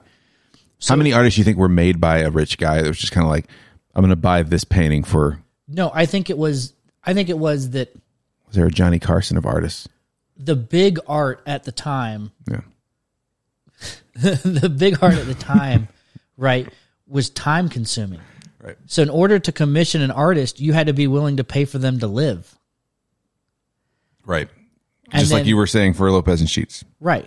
Right. I you were wanna essentially being commission- like, I'm commissioning you to, to do the Sistine Chapel in exchange. I've got you a villa here Mm-hmm. and whatever food you need. Mm-hmm. Okay. Whatever women you need. Precisely. Yeah.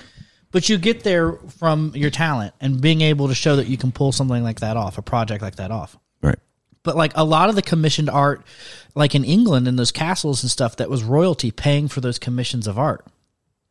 So even these middle of the road artists that just did portraits, they still were able to convince people that they cost money.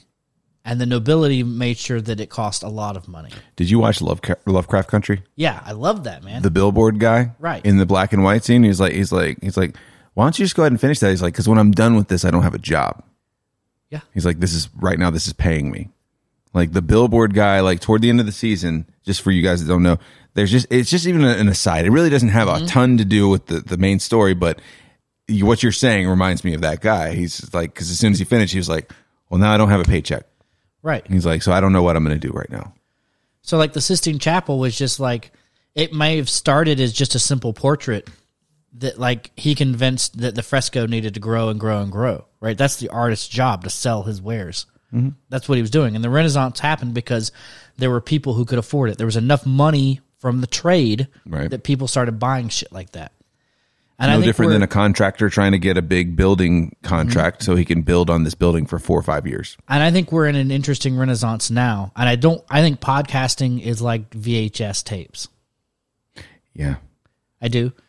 I, I think think podcasting and streaming both will be very different. Like you're talking about four or five years, there's going to be something that takes it over.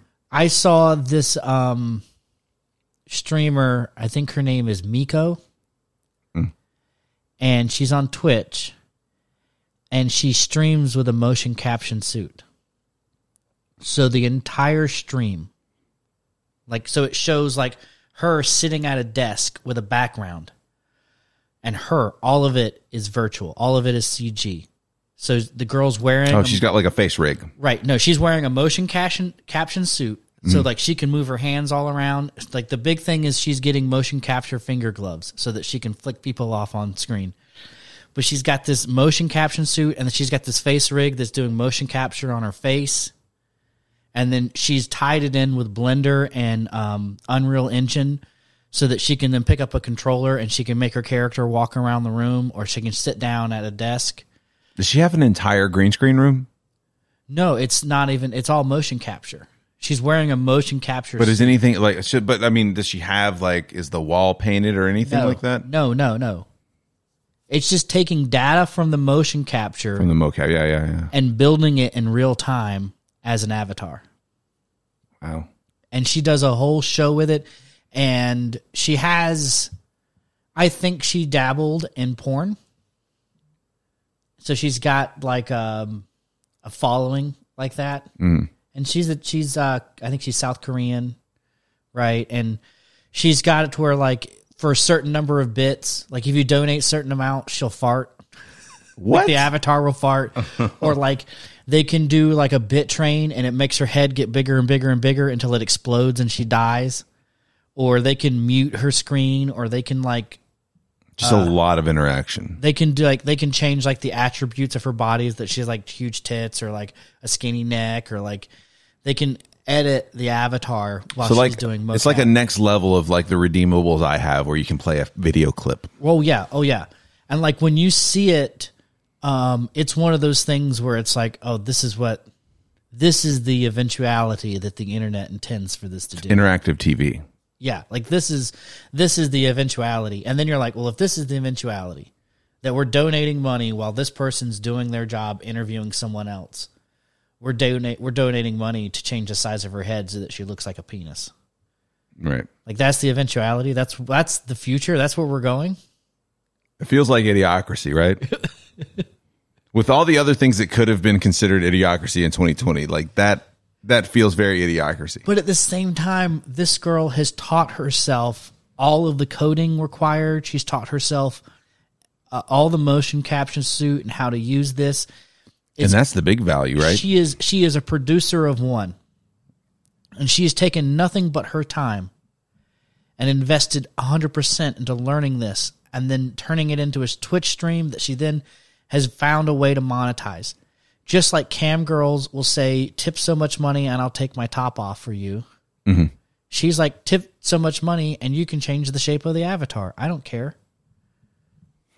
She got banned for Twitch because for a dollar she would send you a D pic, and it was just a picture of the letter D. like this is the kind of humor that she has, right? yeah. and it's I, I can't I can't I don't know her name. It's like Miko or Miko or you know it's I've never heard of her. I don't know. search on it. It's like they call it virtual tubing or something like that. But it all comes down to But there's got to there's got to be some vi- like so, some vinyl like freaks that are going to be like, I'm going to unearth all this old podcast shit. There's going to be those guys. There's going to be fringe guys. sure, It but won't they're be gonna the main. It won't be the main. they're gonna unearth like Duncan Trussell, Think so? or they're gonna unear- unearth like something stupid. Like it's it's Like this podcast? no dumber than this, dumber than this. This is not. This is this is This like is this is too laid back. This is too. this is two guys shooting the shit. This is what like podcasting is cool about because if you ever have that FOMO, that fear of missing out, or if you just want to be there in the room and hang out and bullshit, like that's some like that's why your best podcasts are with you and your wife because it's just the two of you in the room just shooting the shit, hanging out, Right. and you cheese it up, Sure. you spice it up a little bit, Yeah. You got a little- to. you put a little bit of that Peruvian s- swerve in it, but at the same time, so does your wife. She she she spices it up every once in a while, Mm-hmm. and she I don't know.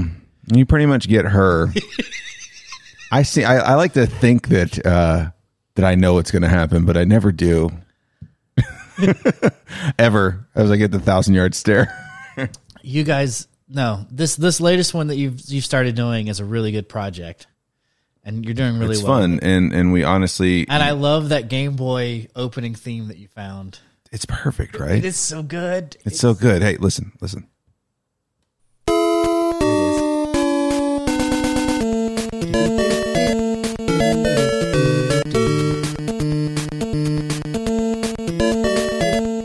You'd be humming that all day. long All now. day long. You know what I love also about that song? What's up? A bitchin' drum track in the background. Oh yeah, someone's killing it. Yeah, It's great. That's It's a good stuff. complete. Could you imagine being presented? You're the artist, and you're like, these are all the sounds this thing is capable of doing, Then you come up with that. and that's what hits you, man. Like It's so that's- catchy. It's not look here, here and here's the thing. It's not even the main theme of that game. It's from Super Mario Land, Game Boy. Uh-uh. Uh-huh. Yeah. It's not even like the main, the one that everybody knows, you know.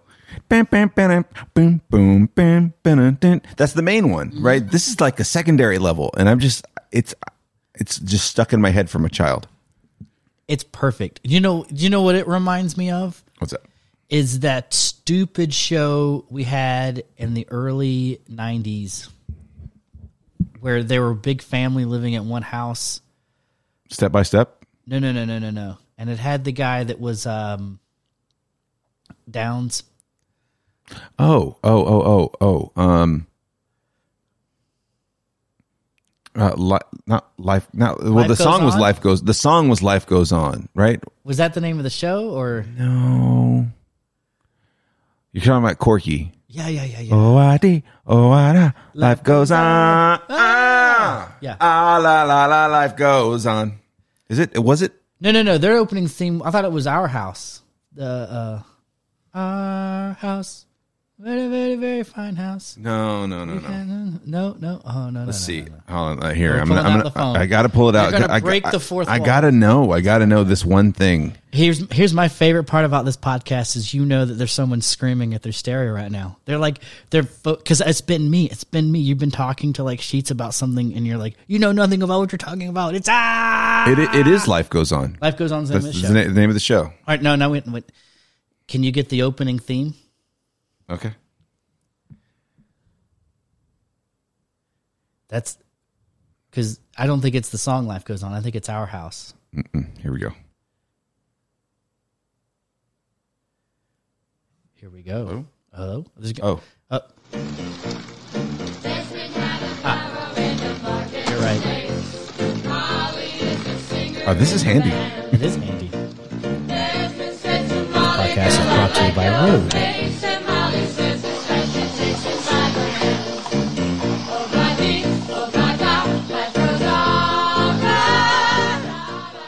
So there you go. What year was that? This Did I tell you? is. Is it gonna give me? Uh, It ran from so Life Goes On ran from 1989 to 1993. 93. I had I had it right. Late late 80s, early 90s, right? Yeah, you had it right. That was some TV. That was bad TV too. That was when uh, what was that? Whenever I hear people talk about Rest of Us and how much they love, uh, or la- what is that show?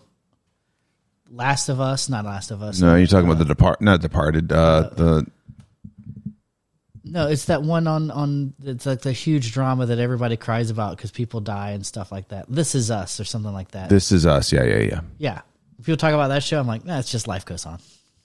That's just thirty something. That's just Yeah, it's mostly lighthearted, and then they just punch you in the gut with something that crazy. Was, uh, what was uh, Party of Five? Party of Five. Yeah, yeah. Any of that Dawson's stuff. Creek. Dawson's Creek was shit though. That one. I One don't- Tree Hill. That, that's a better one. Or what was the the one with the sisters Oh, you're on talking the, the the CW or whatever it was? Um, Uh, Gilmore Girls. Gilmore Girls. yeah, yeah, yeah. That was shit too though. I mean, it just didn't Oh, speak no, to that's our the demo. genre. yeah, Didn't speak to our demo. let's Yeah, be honest. let's- let's face- They were going after. They were going after the females at the time. Sure. No, that's what they need. You need you need a um you need a drama like Party of Five, but it it uh, talks about professional wrestling and the it takes the kayfabe off, like it's on and off. Talking about Glow. No, Glow wasn't as drama. Dr- uh, Glow was pretty close. It didn't have. It did. It was. It focused on the women. right, I think you could focus on just the the, uh, the business more. Wait, are you just talking about wrestling? like it is now, Yeah, yeah, but like or the podcasts that surround wrestling? no, no, no. It could be something more. It could be something way more. You mean a scripted drama, though? Yeah, yeah, yeah. Better scripted drama. Better scripted drama. No, just scripted by different people. I mean, Y- You know what? I think like the people that write for like Young and the Restless and stuff like that, General Hospital. Yeah. Like those writers. I think if you let them loose with Vince McMahon's gave them gave them like WWE rights. like if you just let them be if Vince just hired them on for 12 months. You got 12 months. Make something. Make something. Anything. You got 100% creativity, whatever you want to do. Now, Here's this our is- catalog. Here's our anthology. Yeah. Here are the stories. Talk to any of the wrestlers you want to. Right. And he was like, now, granted, this is the product that we're making. It's at the end of the day, it's still a, a fighting situation. Yeah. If you can't make this happen, Didn't they kind of do that with that uh I'm just saying, I think they could. with that movie with the where the girl it was about was it about Becky Lynch? I don't even know who it was yeah, about. yeah, yeah, yeah. That uh, Family fa- it's in in the family or something yeah, like that. That was a great movie. It got a, it got a lot of good. That movie got a lot of respect from people who aren't wrestling fans. Yeah. And if you want to put more eyes on the E, WWE, What about old uh what's his name with the wrestler? Mickey Rourke. Mickey Rourke. Yeah, that's that's too dark. man. too That's We need to find a happy medium Oh, no, no, no, no. between the I- Becky Lynch story and the I- Mickey Rourke thing. I think you just take the Becky Lynch story and you you make it a, a a dramedy. right. You make it a sixteen episode series. It could be good. You could even do like American Horror Story, where each series, each season is just a different person. Well, it's it's it could be the same uh it could be the same Sorry, I didn't quite catch that. I know you didn't, bitch. Repeat it? God damn it! no one asked you. You, yeah, where you have the same you have the same actors playing a different character. Right? That'd be good. No, no, no. Not even that. Not that. Or just have it be just different every season. Right, like this season is the Becky Lynch story, just drawn out in sixteen episodes, and the next season is the Ultimate Warrior. Ultimate Warrior story. You're right, Yeah. because I mean, isn't Rock's doing a, a a young Rock series? Yeah. But that's gonna I think it's gonna be like a sitcom, right? Right, but even still, I think you could. I think there's some untapped, but I also think, like I said, if Vince What if they did like, all right, how about this? How about this? or what if Vince had um, what's his face, the Golden Pony, um, Golden Pony. yeah, the Golden Pony, uh, um, Starts with a T. Tony Hinchcliffe, There you go. yeah. Yeah, I couldn't think of his name either. I was like, I know it starts with a T. Yeah, just have Tony. Just Write like, something. y- You're the you know. Or what if you had like a style like an office style sitcom about, the wrestling. writers. about wrestling or about the writers in wrestling rooms. Like Right. I've those those have turned into like kind of my favorite thing. So That like would be great, like an office, like a like a Parks and Rec, but it's the production crew, the touring production crew of- for like the for like the WWE. it's just the writers room. It's the, it, it no, you can even have like the the guys that set up in the stage. You can have the refs, Yeah. and then you just have cameos of like you know whoever the popular People pop wrestlers- in, yeah, they yeah. pop in, say a couple lines, and pop out.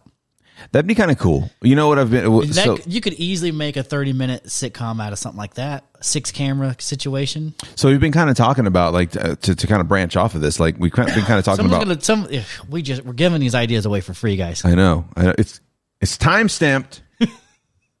December thirty first, twenty twenty.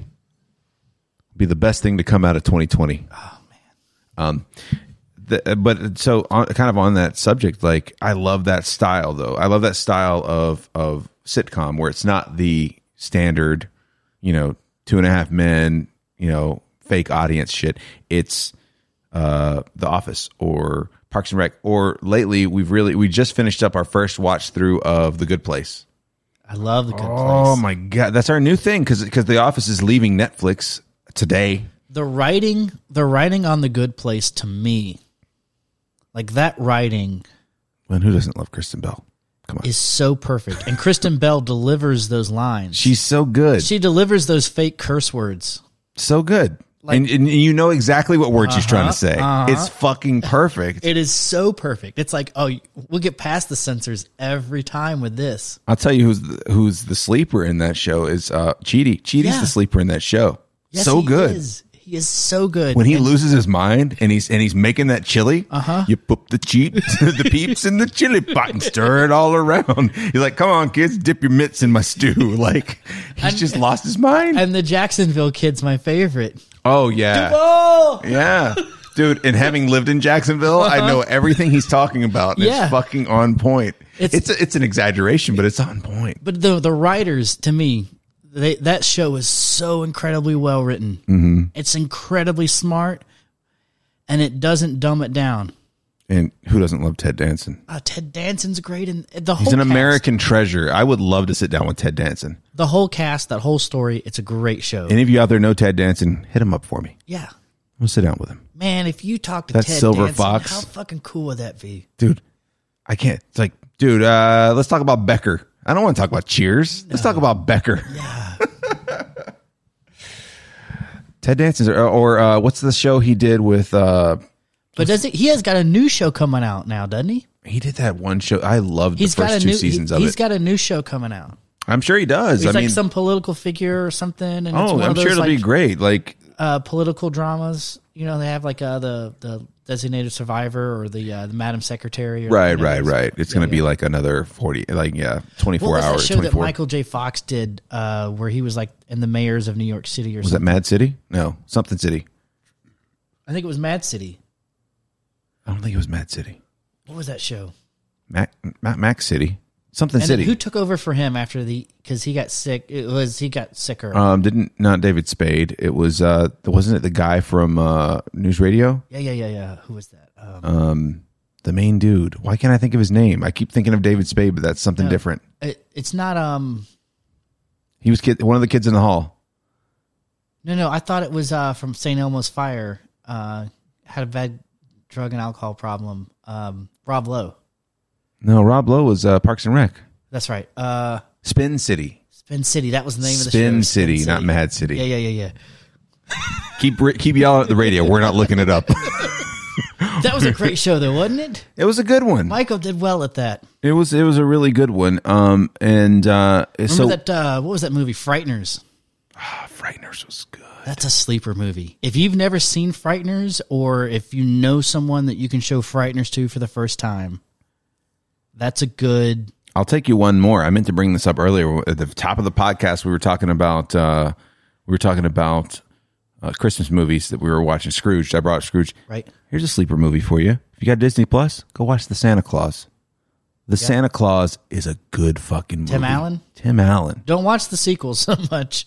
I I, I never watched the third one. I I remember watching the second one once or twice, but I watched the shit out of the first one. Dude, going back and watching it as an adult, you're like, holy shit! Like, there's so much I didn't get as a kid. Yeah, no, that's a good one.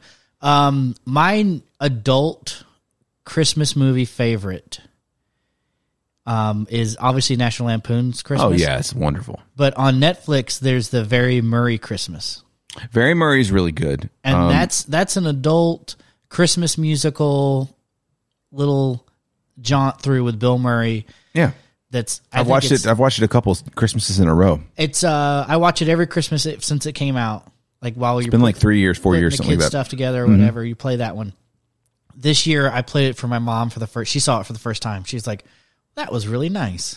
I was like, "I know, right? Yeah, it's just it's just unassuming, great to play in the background. You Yeah, can yeah. pay attention to it or not. Right? Um, we watch. Uh, there's another Netflix movie, uh, a Christmas movie called El Camino Christmas. I don't know if you watched that at all. I'm Uh, not. I'm not." It's uh, Tim Allen's in it. I, I'm oddly enough, but um, but it's just about this guy who's looking for his dad, and he gets a weird guy, by the way. yeah, he's a little weird. Um, but like it's it's about a guy who's looking for his dad. He goes to this small town and gets caught up and and like uh like framed by the cops and then- and then there's this weird standoff situation. It's it's really good though. It's really good. Um, we usually watch it while we're decorating the tree. It's kind of dark, but whatever. I um, no, we watch Love Actually. That's my wife's favorite. I was about to say, what are your musts for Christmas? Love Actually's, and then uh, we watch the Charlie Brown. Okay. We watch um, Christmas Vacation. Yeah. uh, The Very Murray, and then we'll either watch Scrooged or we'll watch uh, The Christmas Carol by the Muppets. We won't watch Muppet both, Christmas Carol's good. but we'll pick one or the other. Yeah. We didn't we we opted not for Muppets this year. We went for Scrooge this year. Right. Um, Home Alone's always a must for us. At least one- at least the first one. I'm not a Home Alone fan, to be honest Yeah. with you. Um, and then uh, Wonderful Life. We didn't do any of the classics like That's- Wonderful Life or Miracle. Wonderful Life's my uh, my wife, one of my other wife's favorites. I love that one. Remember when our remember when our uh, our school did the play? yeah, yeah, yeah. That was a good one, man. That thing sold out. Three It's- nights, something like that. it's uh it's one of those movies that every time my wife plays it i'm like i don't really want to watch this old movie right Then you don't look away from it. but then like yeah you're in it You're in it. you're in it it's because it's a good story it's really well done Two firsts this uh this past year that uh that the wife had never seen. She never watched Planes, Trains and Automobiles. i have to say i've never watched that one all the way through i've just watched clips i've never watched the whole thing through it's on my list of things to do but i figure like it's a thanksgiving thing i gotta wait till next thanksgiving We watched it. Uh, it's on the Plex, just so you know. Um, but we watched it uh, for Thanksgiving because it, it's like one of the only like really good Thanksgiving comedy movies, right? It is the perfect movie all the way through, and there's there is a video that our friend Sheets sent me about that movie that it was originally like over three hours long, and they had to cut it down to what it is now, and they kind of told you here's where you'll see this stuff that was part of the original cut of the movie may have no it may make no sense to you you know but they cut it in such a way that it didn't matter Right. it was such a perfect fucking movie and and we watched it and chris was like i can't believe i've never seen that movie before it's so fucking good and it's so well paced that they never linger too long on one thing or another it's so good there's that one and then she has never watched from start to finish a christmas story ever. She's like, I've seen parts of it. She, she it's Right. like for, So for there's years. We've also- been together like ten years, and she's like, I don't know what the big deal about this movie is. We watched it all the way through. She's like, there's a lesser known sequel to the christmas story I knew there was a sequel. It's- I think it's called a summer story or something along those lines, and it's a sequel, yeah. and it's about spinning tops What instead of Red Rider BB guns, and like learning life lessons. was it any good? I never I'd, saw. I'd say par. the thing I like about Christmas Story is I was a huge Wonder Years fan, Well, yeah. and it was a gigantic precursor to the Wonder Years. You can tell It's that it's that adult narration over the top of the Yep. kid growing up, right? And that gave us the Wonder Years, and then that gave us How I Met Your Mother, Yeah. right? Yeah. that just that that narrator I talking. think How I over Met the Your top. Mother was the last like, um, canned audience laughter show that I was ever into.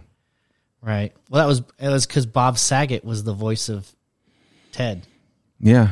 Well, it's. I think it also because it was a, it was a, right at the perfect time in It was life. Bob Saget. Well, it was Bob Saget, but it was also the perfect No, time of listen, life. I'm telling you, But but it spoke to those. It spoke to the bar days. Have for you me. seen? The, this is what you need to look up if you haven't. Okay.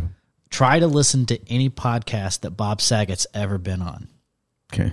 I've listened to the ones he's done with uh, Rogan. because most of the podcasts that Bob Saget's on, he attempts to submarine, and it's hilarious. He attempts like, what do you mean? Just he ju- he tries to ruin it. He just tries to ruin it. even even Rogan. Yeah, Really? even not not to a degree some of Rogan's parts, but like you hear him on anybody else's podcast, and it's like him politely trying to ruin the podcast. I know he does like ter- it's his terrible like Bob Saget dad jokes. Yeah, it's just yeah, it's just bad Bob Saget just awkward. He's just he's milking it. You think he's just you think he's just bored and he's like, what can I do? oh, he's to-" having a blast. you know who you know who I know that is really good at doing that. And that's why like that's why when it's so like when you look for Bob Saget podcast, look for him and the other comedians cuz the comedians know what he's doing. yeah, the comedian a comedian knows when they're busting chops and shit, right? And they know they can talk shit and, and work out bits in like a booth eating french fries, right? Right. So like that's what you see is going on and it's funny. And they're trying to navigate it to Uh-huh. try to to try to keep it interesting. there was one with him and David Spade that was funny. Uh, I think I saw a Norm Macdonald. Norm was doing that show on Netflix for a while. That was Right. really good. Um, and there's a Norm Macdonald and I really Bob like that Saget show. That was kind of funny. Like they're just I forgot all about. I don't know if I finished that season. Norm Macdonald did a show where it was Well, he basically like a got- late night show, and it yeah. was good. Well, he, he he did Norm Macdonald Yeah. and it pissed somebody off, and then he got canceled. Um, because you can't. I mean, You know who's good about wrecking wrecking shows when they go onto them, and and I know Norm them. can do it better than anybody. Uh, well, from from my from my wheelhouse, from my from my group, uh, Giant Brian. Yeah. Oh, he loves to just go in and mess everything up. I also think Joaquin Phoenix loves it too. Oh yeah. Like, cause Joaquin can just What was that movie when he was really going leaning into it? Oh no, that was the weirdest. I remember seeing that. I want to see it. I never saw it. it was this documentary that he made about himself that you find out was later scripted. And he was just pretending like he was a train wreck. But Like like, because there's then he, parts get, of he it- got into it with Letterman, right? yeah, but really there's, bad. There's parts of the uh, there's parts of it where he gets into it with Letterman. That's part of the documentary. There's parts of the documentary where you see him doing cocaine off a stripper's asses. Like you see a stripper with her ass, and he's doing cocaine right next to her crack, just. And you're like, is this? What is? He the whole time you watch that, even if I tell you the whole thing is scripted, you're gonna be like, yeah, but that's real. Hmm. Like that's wait a minute. Like the whole time, I can't remember what the name of it is. I'm sure you could IMDb Joaquin Phoenix. and Yeah, but find why? it. Let's let the audience do that. and and no, but I'm sure like you can. It's it was an interesting look. Normally, I would know this, but I'm a few And highlights Joaqu- in. right, and Joaquin Phoenix was like he was he was that friend group with Christian Bale and um, River Phoenix.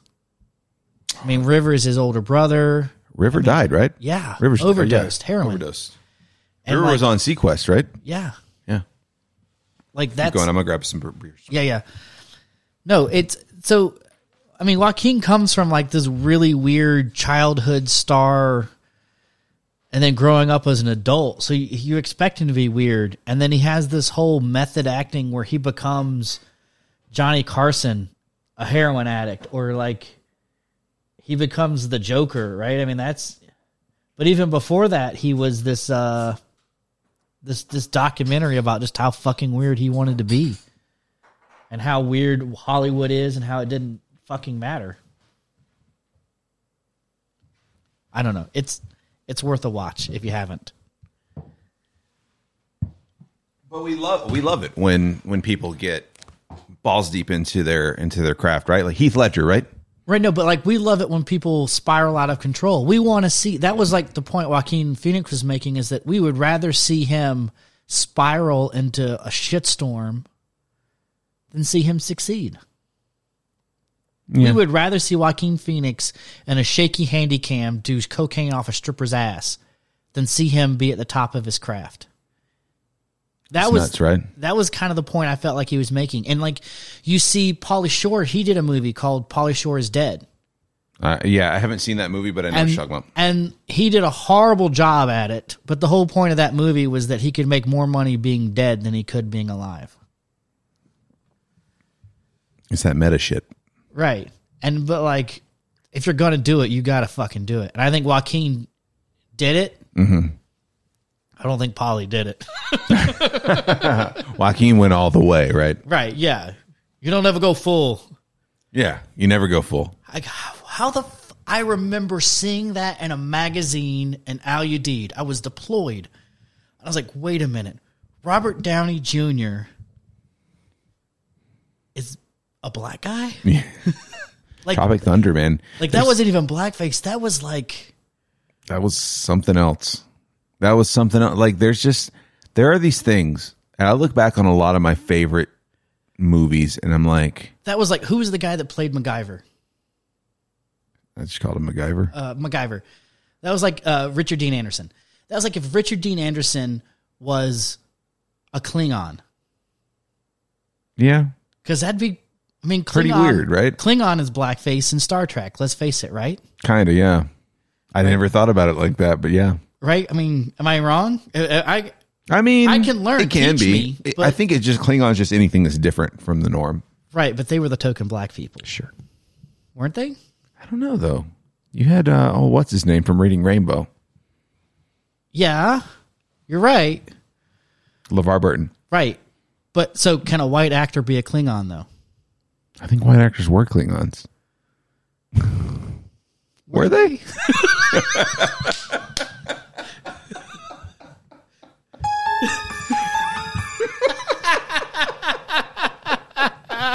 Is it that button? Yep. Fucking Worf, man. He was a black guy, right? Yeah, he was. Right, but like the others were like. They were like Mongolian almost. I always w- felt. I I always would felt, say, uh, yeah, I always agree. felt like they were the Mongols. I agree that like if you look at like culturally, they most resemble the warring tribes of the Mongols, Sure. and I'm okay with that. Yeah. I mean, they were they were just they were essentially there to be the barbarians of the situation, right? The They- Huns. Yeah, they were the Huns. Like they were just the ones that didn't care. They they were going to take whatever made sense Well, they or whatever had was was equal, ordered. They had an equal claim to whatever it was that the Federation did. Right. They were just a little bit more violent about it. And yeah, they were chaos is what it was. Like Federation's trying to be order and they're trying to be chaos. Makes sense. so stupid. we're both like, or were they? um, another thing you could try out. yeah, yeah. It's on Hulu. Yeah, yeah, Uh, Superstore. Super. and You know what I've been watching lately is on Prime. I've been watching Expanse. I love those books. I just got through the first season, I just got the fifth book for Christmas, actually. and book five. I love how it's. I don't know if the books are this way, but the TV show is like a deep space noir. yes.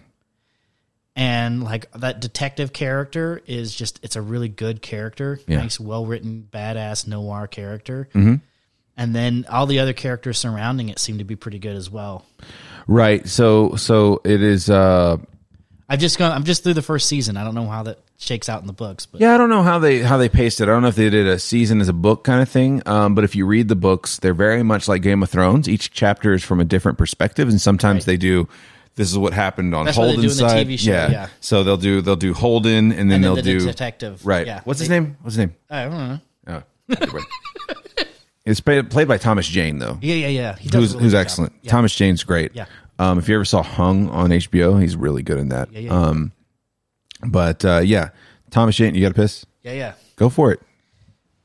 We'll, we'll continue this. he, he's feeding me shit beer Life is shit beer, my friend. i love it though We all love it. for anything Sky rockets in flight. Afternoon delight. Uh, afternoon delight.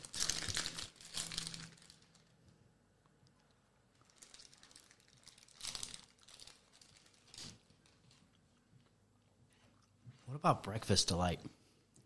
You gonna have afternoon delight? What about it? What about breakfast delight? Dude, breakfast delights excellent. Breakfast food's the best food.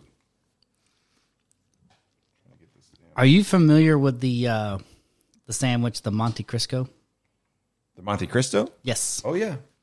I make I- I'll tell you about it, but you can you can say your thing, but I do make a uh Thanksgiving Day Monte Cristo or Thanksgiving leftover Monte Cristo. I'll tell you about it. Go ahead and No, no, no, do no, your no, thing. no, no, no. I, I'm just gonna say the Monte Cristo is a fucking badass sandwich that I discovered drunk as fuck in Vegas one time Really? When when was this?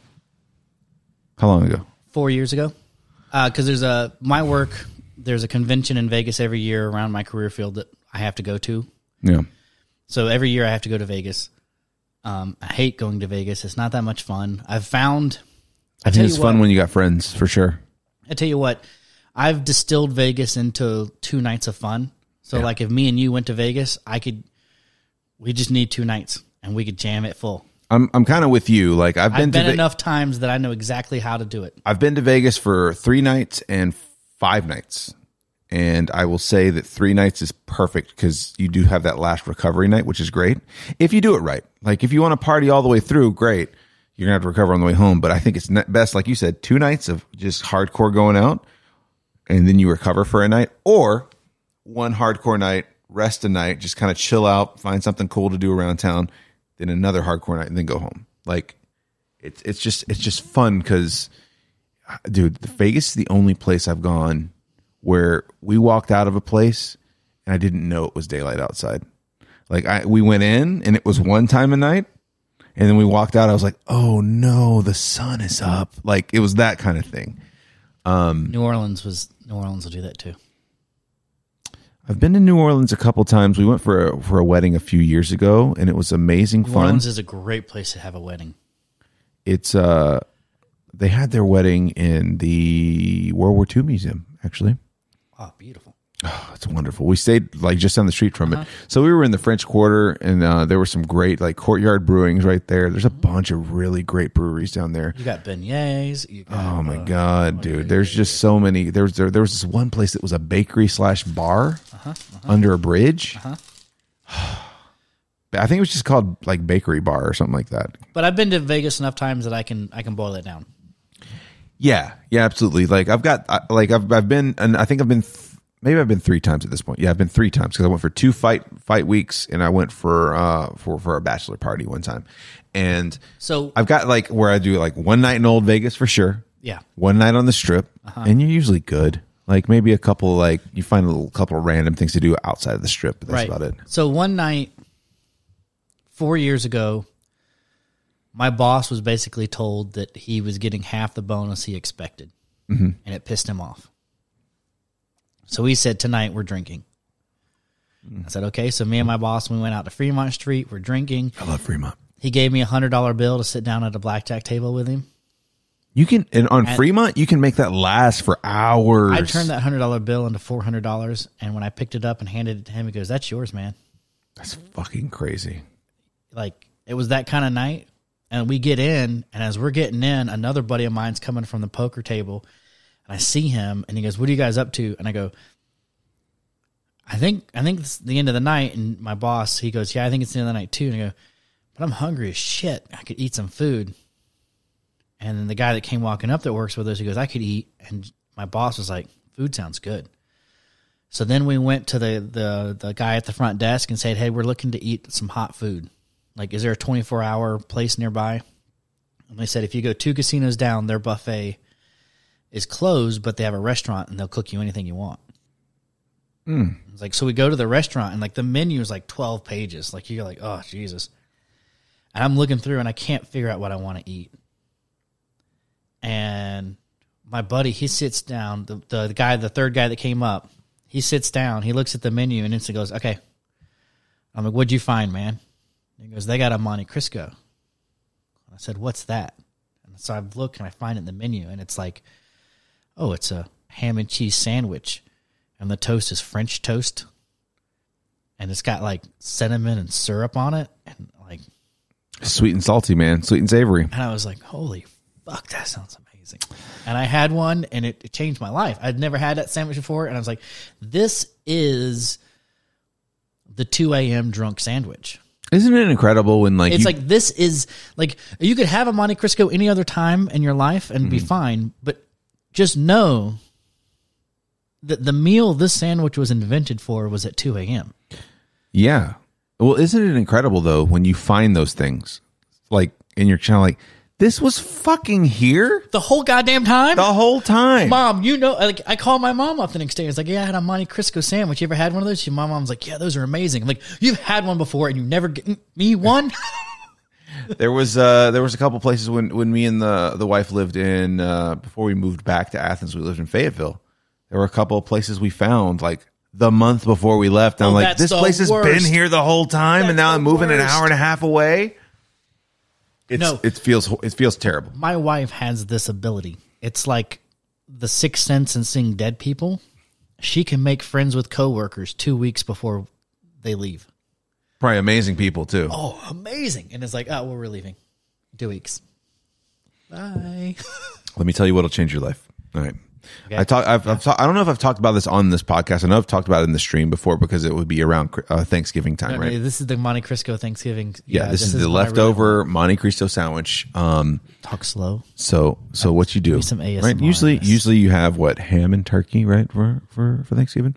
Um, what you do ahead of time, I will go to the grocery store or even the day after Thanksgiving because it's not really busy at the grocery store. You go and buy yourself a nice sourdough loaf. Okay. All right. Um, and what you're going to do is take that, lay it out on the plate. You're going to go grab your turkey and your ham, whatever portions you would like. I usually do a one to one. It's very nice. Um, and then instead of cheese, well, you're going to butter the outsides of the bread. Instead of cheese, you're going to take that leftover mac and cheese and put it on top, right? And since Monte Cristo usually involves powdered sugar or some sort of like raspberry jam, no, no, no, no. You're going to do cranberry sauce. Sure, I'm with you. I'm with you. All right. And then you're going to uh, place it in the skillet. And uh, you're going to uh, you're going to cover that, cook it low so it can wa- warm up everything in the middle without burning the bread, and then cut that thing in half, and that is your Thanksgiving leftover Monte Cristo sandwich, crispy, cheesy in the middle, both both holiday meats involved, Oh yeah. especially if you've got that that honey baked ham, Right. uh, candied like ham. So It's I, so good. I always believed that a Thanksgiving sandwich was possible, mm-hmm. but I'd never seen it done. It's incredible. And then we're in England, Yeah. and it's the first. Me and my wife are living in um, Lake and Heath, England, which is three hours north of London, Mm-hmm. an hour outside of Cambridge. Everybody thinks that England's so small. It's really is not. small. It's No. small, but still, you're still you can't like. Pe- there are people like as a kid, I didn't realize you could be three hours north of London. It's smaller. It's smaller than Texas. Sure. Like, it's like imagine Georgia. Like that's like living in England. It was no big deal to drive four and a half hours to see Stonehenge in a day, and then drive back. So then it was like, well, I live here in Georgia, but this part of Georgia is four and a half hours away. What's the big deal? I did it in England. It's like going to Savannah for the day. Yeah, Sure. whatever. We can do it. Let's do it. right? Yeah. That's how we. That's the attitude we had living in England. Anyway, so it was the first time that me and my wife were having Valentine's Day and we were married. And at the time, she had been living in England for about two months, and I had saved a lot of money up. So I bought a really nice hotel room, like $175 a night hotel's room suite right off the Tower Bridge in London. And we went there. And on w- the parliamentary side of Tower Bridge, if you go right there across the street, there's a little sandwich deli shop. And in that sandwich deli shop, they had ham, turkey, roast beef. But they didn't have like the boar's head packaged ham that they sl- they shaved off. No, they had like a big ham that they would shave off. They had the, still the same meat slicer, but they Right. would slice it Someone brought them a ham. they would slice it from a ham or roast beef they would slice it from a big ass chuck roast Right. like it was It's, I'm making my mouth water. Go ahead. right and then i saw them like the way they had it set up was like subway you pick your bread you pick your meat and then you pick your toppings and they said do you want dressing with this And I said, What? And like, we, we have a dressing, a cornbread dressing if you'd like with it. And I said, well, I need to stop right now. And like, what's going on? It's like, Can I call an audible? I'm like, what's going on? It's like, I don't want the roast beef anymore. I want the turkey. Like, I didn't realize what I was getting into right now, and I want the turkey. I'm like, yeah, yeah, no problem. So they sliced me some turkey, some smoked turkey. Put it on that big ass piece of bread. Put some some cornbread stuffing, dressing on top of that. Some uh, spinach leaves, like fresh picked spinach leaves, kind of situation. Some some cranberry dressing that's all crumbly. It wasn't like the jelly shit that has the the ridges on it. Man, this was this was something else, man. Right. And then they had like these little crunchy onion things. And I said, yeah, I want some of those on there. Oh, the stuff that goes on top of like a green bean casserole. Yeah. Okay. All right. And like by the time, and then it's like, do you want gravy? And I was like, wait a minute. you should have led with that. Ah, can you give me a cup of it that I can just dip the sandwich in? so they put some gravy on it, smashed the whole thing together. I had one. My wife had one. There's no place to eat there in the restaurant. It's like a hole in the wall. Did you guys just stand on the side of the street eating this thing like animals? The street. We walked across the street to the Tower Bridge, and we're sitting there at the steps of the Tower Bridge, and we're seeing these people come across, and all these tourists take pictures, and we're just like two savages, just. But we did uh, we did shit like that all the time when we lived over there. Like it was that was what was so amazing was Europe and their food. And America is the same way. It really is. It's it's no matter where you are, there's great places to eat and bad places to eat. But everyone's cuisine, everyone's best shot is is delicious. I love that. That's a great story. But it was oh yeah, man. That's we- a good memory right there. we uh we had all kinds we we went to uh when we went to Italy with my daughter one one of the the best things we heard was uh we would hear the ladies walking by going bambino Yeah, you Like, told me "Oh, about look at this. little Yeah, baby, the bambino and it's all you heard was the bambino and they would like they would ooh and ah at the little baby that was there with us and it was like you're walking venice is like Venice, there are no roads with cars. You have the Grand Canal where you see boats. Like we saw a boat that had uh, a refrigerator in it, and the guy was delivering a refrigerator to a house, like a like a whirlpool refrigerator. Like that was the easiest way to deliver it to the home was through this boat that's nuts.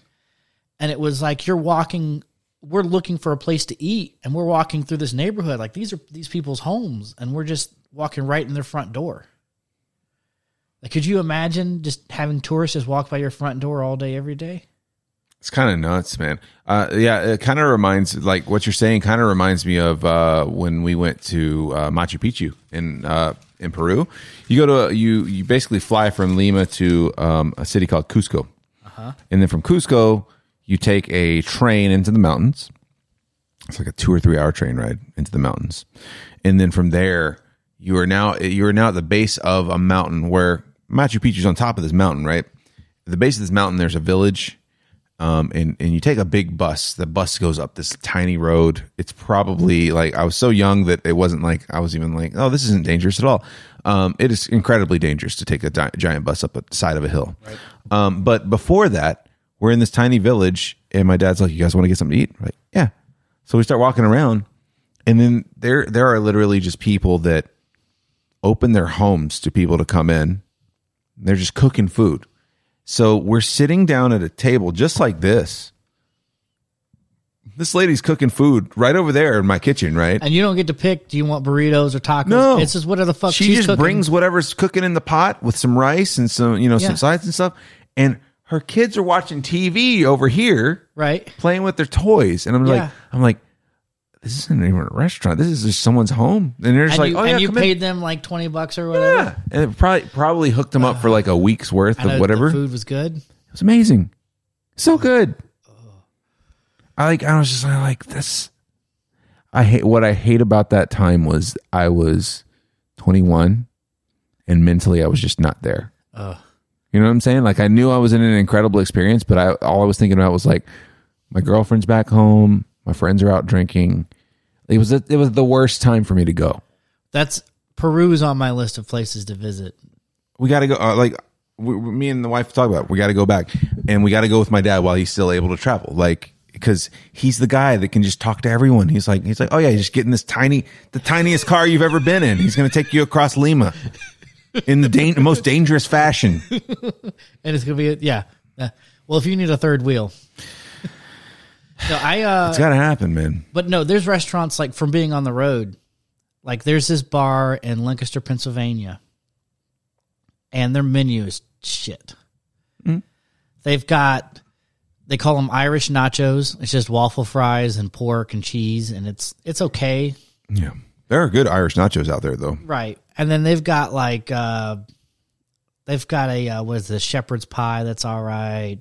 I've got a hamburger that's a hamburger. it's just a phone and an in type of irish Right. pub yeah It's an Irish pub phoning it in, but they have a special every night. specials where it's at isn't it And it's like, it got to where I didn't even need to see the menu. It's just whatever the special was. i like, love those places it's, it was one of those situations where you, you had a chef down there that was really good, but he was forced to do this menu.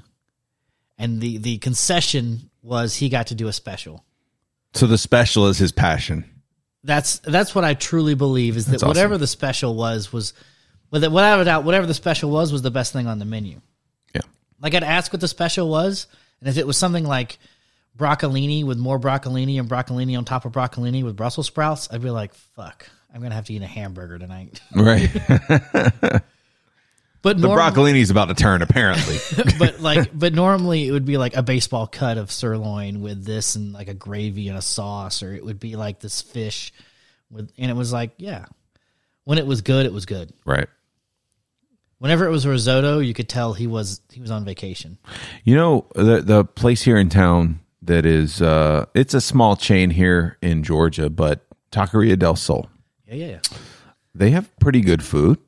I mean, it's nothing that's amazing, but it's nothing that's bad. But more often than not, I'm grabbing that whatever that special taco. Maybe the special taco. It might just be the the, the blue plate the, of the night or Have the, you of the week. guys? So good. Are you guys? You know that place uh, that's on the river near? um So you know Showtime Bowl back that way. Are you talking about like right there on Macon Highway, like There's just that- across the river where Mama's Boy is? Yeah, Uh, great something falls. yeah. Yeah. Uh, we've never been there. I think they closed. No, no, no, no. Not that side of town. Not near. Nam- Not near Mama's Boy. Like the second location of Mama's Boy. Uh, there's a second location. Oh, you're about to blow my mind. Oh yeah, there's a there's a second location that's technically in Oconee County, just, Right. ju- Okay, old yeah. old Macon Highway coming from the Showtime Bowl. Right, right, You right. cross the bridge where the Redneck Riviera is right there. Yeah, yep. It's right there in that little shopping center. Oh, okay. Yeah, yeah. There's that restaurant there, like the Falls. Have you guys? Yeah, it's called the Falls. That's what it is. Yeah, yeah. Uh, no, never. Okay, just check. I think they closed. They looked very open uh, a couple days ago. Okay, good. Maybe they just closed during the uh, beginning of the pandemic. Who knows? We'll go check it out. I still haven't checking out that uh, that butcher spot uh, downtown Watkinsville. I think I need to talk to her. Maybe we need to go do that. Maybe that maybe that'll be our New Year jaunt. I don't know. A char- charcuterie is just an adult lunchable, right? Well, it is. She can't have it. She can't have the raw. She can't have the raw um, cheeses and stuff like that. Maybe that'll be the first thing we do together after the baby. Be be wary. Like I said, everything's don't make. Uh, what is it? Uh, they say right? Yeah, a plan's just as good until the front first punch is thrown. That's fine. I, I think Mike Tyson said that. Right, said that right. Everyone's got a plan until they get punched in the face. Is that what you're trying to say? Yeah. you could say a lot of things a bunch of different ways and still mean the same thing that you meant. It's true. Sometimes. Okay, here's a question for you. Just All right, out throw of it left out there. field. Let's I'm go. Just gonna change gears. Okay. So I think we both agree if we had to pick, we would prefer our death to be like a light switch. Hundred percent. Just Yeah. right? Yeah. Okay, right? So if you could pick, would you like to know the date and time that it happens, or would you like to know the method? So if you know the date and time, you have no idea how. If you know how, you have no idea Method. the date and time. Method. to just be constantly fearful of It's where I, I would uh, here. I'm a countdown person. I hate that shit. Okay. So when I go, so here's here's here's sure, why. Here's why.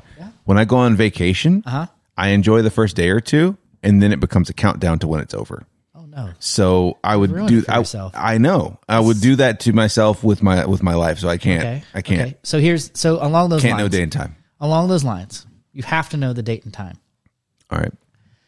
Would you want 30 years heads up or would you want like 3 months heads up or like 3 hours heads up? Three months. 3 months? Mm, three months because then I could go do some things that I didn't that I didn't know I couldn't do, but I'm not waiting 30 years to. So let's Die. let's talk about like it's again, it's a light switch. Yeah. You know the date and time. Okay? So let's talk about the last 30 minutes. Okay. And let's talk about how different the last 30 minutes will be if you've been given 3 hours a head start or you've been given 30 years of a head start. Would they be different or would they be the same? Um, I think they'd be more frantic because I'd probably be fitting more stuff in. Uh, you know, I'm thinking about it now. 30 years is not bad, but I feel like that's just longer to dread. But I think three hours is too is too short. You don't have enough time in 3 hours? No, I No. want to go take a trip somewhere. I can. No, that boils it down though. 3 hours you can't take a trip. Wherever No. you are is where you are. yeah, what are you gonna do? So no, no, no. So what's the best thing you can do where you're at? Hmm. Here's the other thing. Do you want those last 30 minutes to be by yourself or in front of someone else? Like do you want to put Here's an even deeper question: Do you let the do you let the people you love know that do you have share only got with them three the hours left? information? That's, I don't. I no, I don't. I don't. you don't share that information. I don't think I do. But obviously your behavior would be very different, unexplainably different. Maybe you do because then like maybe it leads to I you know what maybe you do. So I think it depends. If you're talking about 30 if you're talking about 3 months you definitely do. If you're talking about 3 months or 30 years, you definitely let them know. 3 hours? I think 3 hours you just fucking disappear. I think 3 hours you just you just, Just sit disap- back and soak. I would spend 3 That's the hours sitting back and ripcord. s- sit back and soaking in everything. No, yeah, it's either it's one of two. It's the fight or flight, right? You either pull the ripcord and eject, and run up, because then I'm thinking like you run up credit card debt, and like, well, then you would leave your wife and all this. Right. No. You couldn't do that. How much debt could you really run up in three hours? Three thousand dollars, maybe, because you can't go anywhere. So you're what? You're drinking expensive booze or doing How long does it take you to get caught for credit fraud? more than three hours. Exactly. So no, like what, so you five, do you- three months. Three months, you could you could take out some crazy credit in some weird name, right? No, no, no. and your three wife months- doesn't know. Right, but I'm saying three hours. You got three hours. That's, that should pull the ripcord. Oh yeah, three hours is you, different. If you leave her in debt, what are you leaving her in? Like three thousand dollars worth of debt? I mean, that's hard, but anybody can get over three thousand dollars in debt. but knowing my wife, she would pay. She would gladly pay that three thousand dollars for all those memories. I think three months is a sweet spot. Three months, you can get a lot done. you can three months. You can Because plan three a months, little- I'm I'm just like, well, fuck my job first of all, and then we're just like, we're just going places. Like, just figure it out after I'm gone. but you tell her. yes, But three hours. Three hours, you don't tell her.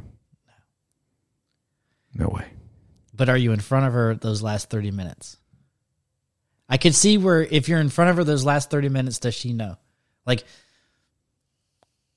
if you're saying it's three months, you're going to tell her, and she's going to know. She's going to be with you those last thirty minutes. I don't think you're going to be able to convince her otherwise. Yeah.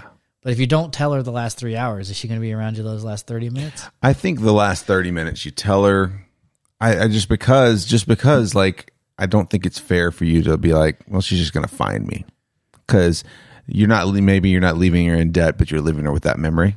Uh, Eh? we're talking light switch here, Well, for you, but I'm talking about thinking about her. Like, right? Where where do you want to be in the middle of the light switch? Do you want to be sleeping or relaxing, or do you, are you driving the wheel? I'm definitely not driving. Right, but if you're told you got three hours, three hours can get away from you pretty quick. It can, but I'll just pull over. Whatever. you know, you drive everywhere we go. It's great. It's fine. What? It's just we're getting close to three hours here. We are. Yeah. So that, I'm just saying, like, that's, but when you think about, like, I thought about this the other day and I was like, well, what would I do right now if I was told I had three years? If If you're told three years, that's it. That's the end. I mean, three years, you can get a lot done. Right. Well, what do you, what's number one on your list? What does it boil down to? Because it's gonna, if like legitimately, actually legitimately, if for whatever reason you had reason to believe that in three years you knew the date and time, whether it was a light switch or not a light switch, it would clearly take you some time to get your life in order. It would take you some time to figure out. And that's why we say three hours is not enough time. It's not enough time for you No. to figure out what is it I need to get done. Yeah, you'd spend the first hour trying to process the fact that you're dying in three, right? So, I But think if you had three years, you had to take that hour. hell, if you had if you had three weeks, You take you you take get a day to fucking meltdown. you take that you take that hour or so to pull yourself together. Yeah, and you're like, we can we're gonna fucking So then, what Buy are you a plane doing? ticket. What are you doing? Where, where, where? If you're buying a plane ticket, where are you going? What's first? Australia, Really? Australia. I'm gonna go dive uh, dive the Great Barrier Reef. I want to go to Saudi Arabia, but I want to fix For her. what? I want to fix her. Like I want somebody that takes care of all the bullshit. I just want to go to Saudi Arabia, Fixers are very underrated. just see it. Like, Fixers are good. like go to. I want to go to like uh the Philippines, Or Hmm. go- or go to like Malaysia and just have a fixer and just That's the other thing is like Central Asia is is really nice. That's that's another thing I want to do. I've heard like there's great diving there. I mean, obviously, you the can- food scares me a little. the food's probably scary, but you're dying. Well, no, Brother, like if I'm You can't die dying- before. You can't die before. No, right? but if, but if I'm dying, I want French food then go to France. because Go nobody to France after the fact. because because the French listen. The French understood that if you're gonna go, it's basted with butter. well, well, here's here's what's great. With that amount of time, you could go to both. You could end. You could end in France. Boom. You could end like that. Last thirty minutes could be you stuffing your face with the best, like You have no intentions of paying this bill. right. Yeah, because you know if you drop dead at the table, the, they're not going to make the wife pay for it. You're Like, oh my god, her husband just died. It's on the house. yeah, of course. Be like, you're welcome. There's like three hundred dollar bottle of wine sitting on the table. You know, Oh my god, you just take him for a ride. can I tell you? Can I tell you a humble brag? Give me the hungover break. My father in law was cleaning out his mom's closet and he found a bottle of Jack Daniels. An Okay. old bottle of Jack Daniels. Yeah. The seal had already been broken on it, so he'd already been sipping on it. He invites me over and I see this and I can tell it's old. It has the original Georgia stack uh, Georgia tax stamp on it, but we couldn't find a date on that. And it's signed by the because it's like a it's a distiller's taster blend or whatever. It's a And it's special- signed by the guy. Yeah, yeah. yeah. So I start searching the internet, and it's called the Bell of Lincoln or a Lincoln Bell, something along those lines. They were made in 1979, only one year, 1979. So this is like what 41 year old, Yeah. like it's been in that bottle for 40 years, kind of situation. The bottle, the empty bottle on eBay sells for fifty dollars. Wow. The full bottle sells for four hundred dollars. It's amazing. And he's like, come back here. We got a plastic solo cup with some ice in it. And he pours, you know, three fingers in there, easy as you pleasey. How was it? It was the best Jack Daniels you've ever drank in your life. It's it's exactly what was you it did. was it the best Jack Daniels you ever drank in your life because you knew because you knew the history? No, it was legitimately Would you have known had he just poured regular Jack Daniels or like a current bottle into that bottle? if he would if he'd have poured Gentleman Jack out of there, it'd have been close. Yeah. I'd have been like, this is really good, Gentleman Jack. Is what it would have been like. But anyway, What do you it was- think's changed? Do you think it's just the the aging? I have. Uh, it's beyond my comprehension. So so But what you're it's- saying there's also a mental satisfaction of knowing I'm drinking history. Well, I think it was a specialty bottle before Sure. when it was first made. I imagine it was Right. a It wasn't just specialty. regular ass Jack from 1979. right. It was like high end Jack from 1979. Right. and then because it'd be, it was it'd be only like made, if you bought a black black label of Bullet and Right. just threw it in a closet and your kids found it 30 years from now. Well, it'd be like if the bullet only made the black label in one year. Hmm. Like it's a pink label of bullet that they only made in 2020. so it's it's like it's like you're just you're just like, man, I'm drinking something that probably no one I know will ever have a sip of. Right. No. And it was like, and it was good. And you're like, I mean, I'm not a big Jack Daniels fan, but I was like, it's good. Right. Scratch an itch. Yeah, sure. But it was like, it was one of those things like, how many people get an opportunity to taste something like this? Yeah. Like, to, to know that it's just a really good Jack Daniels. It's nothing. It's not four hundred dollars. All I'm picturing in my head, and I don't know why I can't get this out of my head, is the solo cup, the Jack Daniels, and those long, weird shaped ice cubes from a side by side fridge Mm-hmm. ice maker. Yeah. No, it was uh they don't have an ice maker. It was like the plastic ice maker cubes. Yeah. No, no, it wasn't even that. It was just a bag of ice. Okay. Yeah. So just a little, Yeah. Just just just, just scoop it out. I got you. I got you. We still do the. uh We don't have an ice maker. We do the the plastic trays. I like those. I'm a fan of the ice maker, my friend. I look. I wouldn't, Pressing a button and ice coming out of the door, it's like I wouldn't turn down an ice maker, but I really think that refrige manufacturers missed out installing a speaker on the door so that when you press it, it wasn't like the angels choir going, "Ah." oh. Ice from nowhere. Yeah. well, you've also got like nice well water. Eh, It's all right. Yeah, It's not great well water. It's just quadruple. we're on city tap though, Well, whatever. Water's waters, man. I mean, like, there's some like really unless you're in Flint. yeah. It's just like, there's some really shitty water in the world, man. You know, apparently some of the best water in the world in America uh, is in Macon, Georgia. I I think that Their, their water processing plant is is the the top in the world. I think some of the best water drinkers in the world are those people from like Guatemala, or those people from like Central Mexico that just drink that water that'll just fucking rip your guts up. Their guts are fine, man. Like they, I mean, they're Can you imagine? like what can they not handle at that point right if you got the if you've got the gut fla- fauna to handle that kind of water You're in good shape. right You're ready for the end of the world. yeah man You're ready for the apocalypse. those are the people that are going to inherit the earth Putting aside everything that's happened in 2020, how how have you felt about your year? it's been We were talking about this right before we started. it's i've described i've, I've heard this year described as the letter k because the event happened and some people lost their job and they lost everything and their graph just went down and down and down and even with stimulus from the government or unemployment or uh, subsidies or whatever we can do to help those people, there's still a downward, right? Right. And there are people who didn't lose their job, who kept their job, who kept working, who got stimulus, who got subsidy, who kept going up. And so it's a K, right? And I feel like I'm that upper leg of that K. I had a, this year, you know as good as anybody about how my year started. Yeah. That I was was rough. living. I was living with my mother in law, a double wide trailer. It's raining every day, and they can't dig a septic tank until it's dry for three days in a row. So every day that it re- it rained, I just felt like someone was kicking me in the dick Five steps back. Yeah. every day.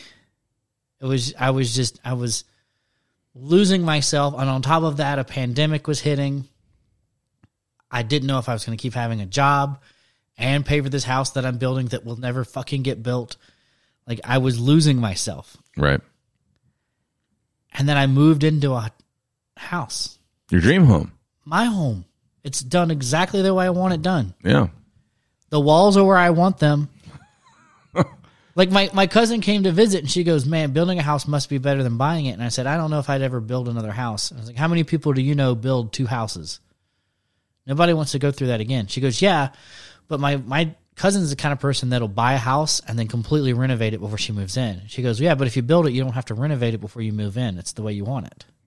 And I was like, "Well, you know, You're moving into exactly what you want. And that's, and that's the discussion we've been having of like, renovate this place, moving somewhere that's exactly what you want. And I was like, no, But Oh, there's but something here's to I'm say. on I'm onto the trick.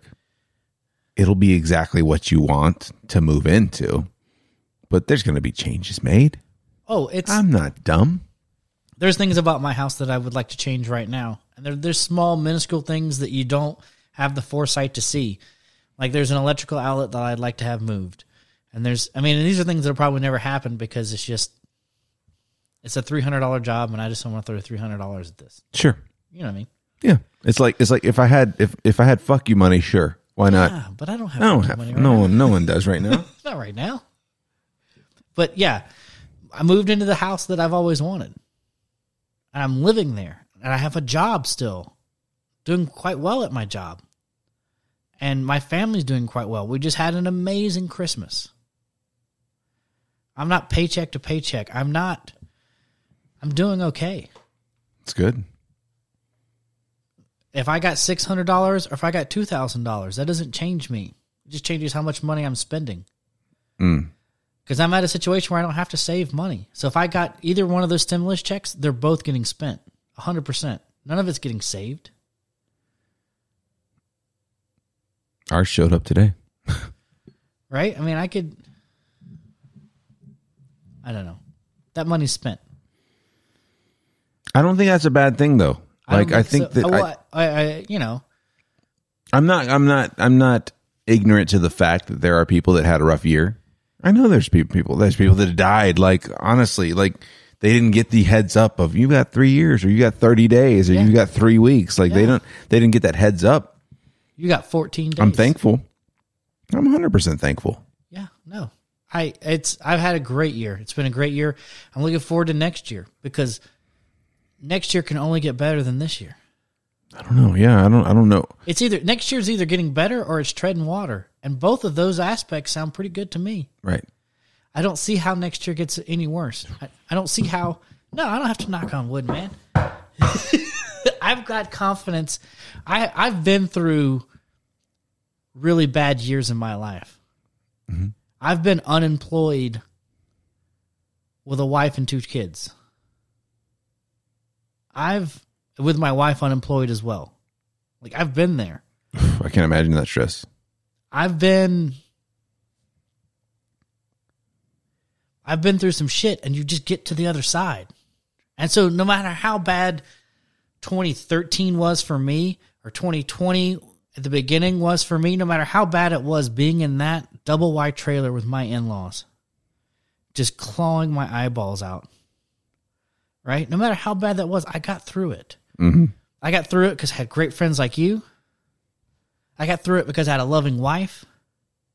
I got through it because I had an amazing family, right? Mm-hmm. Whether you believe, agree, I I had amazing in laws who understood that I needed some space. And not to ask about why I needed space, but just accept that me and them had spent too much time together. They felt the same way. We we see eye to eye. No one was Yeah, that's offended or stressful, hurt, right? Right? Yeah. they saw that and i had that support and so like no matter how bad any year is for you whatever that year is no matter if you had a bad year you've had a bad five years you've had a bad ten years right we can persevere we can be Right. resilient we can get to the other side it's just another challenge you're gonna have an amazing year next year for you jeremy is going to Yeah. be incredible man you're getting a new a beautiful daughter. You're going to get a beautiful daughter. And your life is going to change. You're going to become a father. You're going to become married to a mother. You're going to see amazing things come up this next year. No matter Yeah. what happens in this world, no matter who's president, no matter who's the majority leader of the Senate, no matter if Adolf Hitler's walking around, for the most part, come on, dude. Yeah. It's going to be a great year. No, and, and well that's the thing is like And I look forward to it. Like, because it's As- going to be great. as bad as it has been for a lot of people, like we've not been ignorant of the fact that we're very lucky to have a lot of time together before having a kid. Like to to even though you know we're working from home, we're even right better than next to that, each other. bud. you Even know what I'm better saying? than that, bud. You're gonna have a lot of time with your kid right after they're born that a- not a lot of people get. Not a lot of people get paternity leave like what you're gonna get. yeah, Not a lot of people get maternity leave like your your wife's gonna get. yeah, I mean, she's still going to be working and stuff, but the kid's going to be right there, and that's amazing. Yeah, it's gonna right be cool. there. It's gonna be cool. I'm looking It's- forward to 2021, and and for me, 2020 wasn't as bad. Like, and, and I'm not being I'm not being insensitive to people who had a terrible 2020 because I know there are people that did. But 2020 sucked. There it were did things suck. that we could not do in 2020 that me and you would probably have rather done. oh, 100. percent Like it's it's one of those like like today when we were trying to get together, and I was just kind of like, well, let's go. And I was just like, I was slipping into that old way of thinking. I was like, well, let's go get something to eat or whatever. And I was just kind of like, ah, maybe not. Maybe just come over here, But even then, you're like, you're like, ah, someone's coming over. Like it, it becomes this orchestra. Even when it's the closest to family, you're like, what were they doing? Like you know, like it's it's tough. No, I It's tough.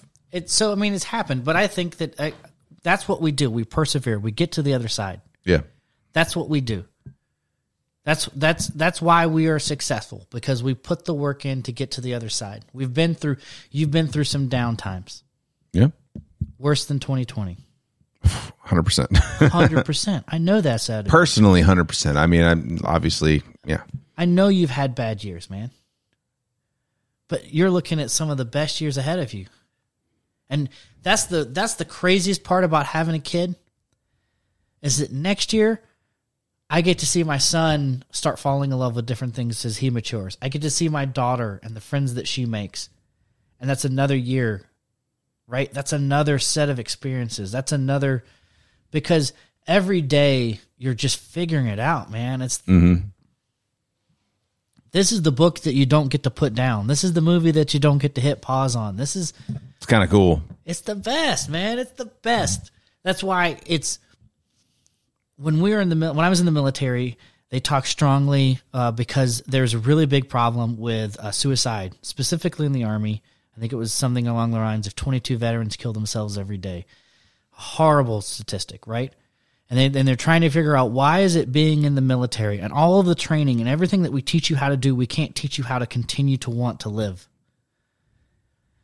And I don't know if it's that's training or or whatever it is, but like as bad as it is, I mean you've seen some shit. Yeah, it's and uh, you're still alive, man. so this too shall pass. You're still you're still with it. Hundred percent. And that's that's what I love about life is even if 2021 is the worst year for me ever yet. If if it gets worse than than my worst year, if that's what happens to me in 2021, So be it. I look forward to getting over it. I look forward to 2022. Or just not even it's that's what's weird about like hey, it's your 8th birthday. How do you feel? Right. A lot it's like hard. a lot like 7, huh? I've always had a problem with encapsulating pro- all uh, encapsulating problems within a defined like 365 See, days. 365 days. It's like, no, shit's either good or it's bad. Like, it doesn't matter what year it is. Like, you either are going through some shit or you're going through good times. Right. That's that's really about it. Precisely, man. You can't you can't put it into one thing. So But 2020, if you had to encapsulate it in 365 days, right? We started. This is something else that I think has happened is as a culture and because of the internet, we're way more aware of everything globally. Mm-hmm. So the year started with horrible wildland fires in Australia. News that probably wouldn't have been news to us in the 1980s. Without the internet. In Yeah. the 1980s. Yeah. It would have come on like Dan Rather nightly news, maybe two nights right, they might have touched on it Monday and Wednesday or something like that. Well, they would try to touch on it like a Monday, Wednesday, and then like three weeks later, they would have talked touched on it again on like a Monday, Wednesday, and you'd have been like, oh man, that's It's still, still going. going, on. on. Yeah, Yeah, you would have had that reaction to it, and I think that's what led to to COVID and what it was. I mean, we knew about it in China, and we saw those internet memes and those internet gifs of China and like the horrible things we were seeing, but we didn't understand it. But we saw it, right? yeah. before it ever got here, we saw it, and it, we were scared of it before it got here. And I'm not saying we shouldn't be scared of a virus, a deadly pandemic. If there's anything you should be scared of, it's something you can't see, something you can't witness, something you can't avoid. Eh, You can't know how it affects you versus how it affects someone else you love. Like, it's tough. When you're driving and you see a patch of ice, you know to avoid it. You, if you see a wreck in front of you, you know to slow down and avoid the wreck, right? Things that you see coming at you, those are the things you prefer. Those are things that aren't scary because those are things you know. I know how to solve this problem. I see it coming. I can solve this problem. Yeah, pandemics, disease. That's oh, it's terrifying. The AIDS pandemic, where it became terrifying to have sex. Like The the unknown, right? It's the yeah, unknown. and the, un- the unseeable. So I, I'm totally with it. I wear my mask everywhere I go. I think that wearing a mask to me is more a signal of solidarity than it is a signal of, of health and hygiene. it's respect. I do believe that there's health and hygiene involved. but Sure. It's respect. It's, It's respect. solidarity. It's, it's it's respect of being like, look, I don't know how what I'm doing will affect you, so let me shield you from that. Let me shield you from me. It's it's as much respect as I have by wearing pants over my penis. Right? Covering up your junk. Because you don't see that. I don't. I really don't. That's it. That's it. You, the old fuckers in the gyms that prop their legs up with their It's a lack of respect. their old nut balls dingling dangling down are the same fuckheads that won't wear a mask. It's a it's it's literally a I cannot Put your dick away. That's what it is. Wear a mask. Put your dick away. Do you hear me, Krista? I put it away. I put it away. But no, it's it's it's it literally is a respect thing of like you know, you you just have to shoes, no shirt, no service. Like how do? That's why I want. to I want. If I had the Doc Brown time machine, I would research when that first came into law just to see. But my freedom, me wearing shoes to come in here is tyranny. Well, we we talked about I mean, me and me and the wife talked about that just today. We were talking about like how would every wha- how would everybody deal with war rationing? You know what I'm saying? Like war rationing. Yeah, the general public, most people will be like, "Well, this is what it is." But there are those people that are like, My how dare you? Yeah, freedom!" how dare you?" I'm going to eat three pounds of bacon today. Well, what I will say is, I'm glad that most of this podcast was centered around just nonsense, as it 'Cause normally is. It is nonsense. It is It's all nonsense. nonsense. It's all Every day nonsense. is nonsense. That looks like She's taking the choco pie down. I bet she is. It's all yours. Well, she forgot to eat, and it's not all hers. Save me a bite. Three bites. No, three's fine. Love you. So I have to ask. Yeah, I haven't picked out a name yet. we have. We haven't said it on a podcast though. Don't say it. I'll let you know after the podcast. But you you got one? I got one. Good, good, I good. thought I told you already. No. Uh, I'll tell you. Good, good, good. I'll tell you. Names are cool. Like picking out a name. Yeah. Like my daughters came because well, I knew that if so I'm named after my great grandfather, Clint White. And my grandfather's name was Lewis Carson. But everybody called him Carson. So I thought his first name was Carson. So I decided that my firstborn son was going to be named Carson. My firstborn was a girl. And we're trying to think of names for girls. And I was like coming up with names, asking my wife to come up with names. And we're kind of struggling. And then uh, the name Catherine came up. Call her Katie for short. And we were like, we were both like, yeah, we like that name. It was one of those like, it was just you say it out loud and then they say it back at you and you go, yeah, that works and that works. Yeah. It was just mutually agreed upon. But getting to pick out someone's name, That's nuts. What they're, they're I- like, what that's your, what audibly identifies them for the rest of their lives? Well, I mean, unless they change their name, but but but audibly no, no, identifies who them. changes their name? There's some people, but not Optimus Prime. many. Nah. He wishes he didn't. Really, like if Optimus Prime had enough money to change his name, he really wish he had enough money to change his name back. Hey, some people do it, man.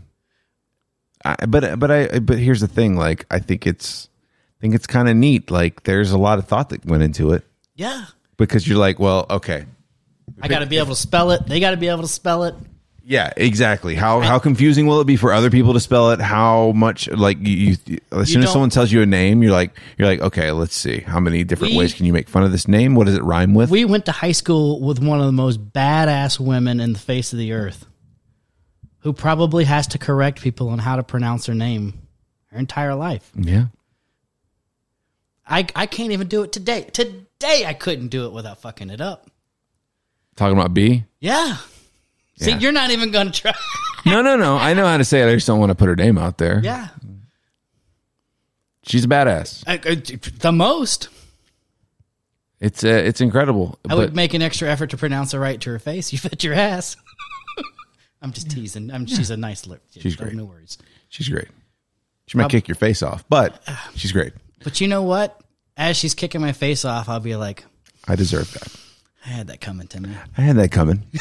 Even if I didn't, I did. Yeah. You know what I'm saying? Yeah. Goddamn, man. I, I gotta say, 2020 was, uh, you know, I know that as many people that had a bad year, there are people that had good years and the people that are thankful for the time they had with, you know, off, you know, maybe at home working or, or hanging out with someone they love. 2020's isolation taught me how to have friends Mm-hmm. and taught me who my friends were. Yeah. It taught me that if you want to have a f- friendship or a relationship with someone, you have to call them. You have to reach out to them. You have to let them know that Just you're here. check on them. And then to know that you have a friend is to know that you have someone who reaches out to you and checks on you and just makes sure, hey, man, how's your day been? Yeah. And 2020 showed me that it's just as important to ask people how they're doing as it is to get asked how you're doing.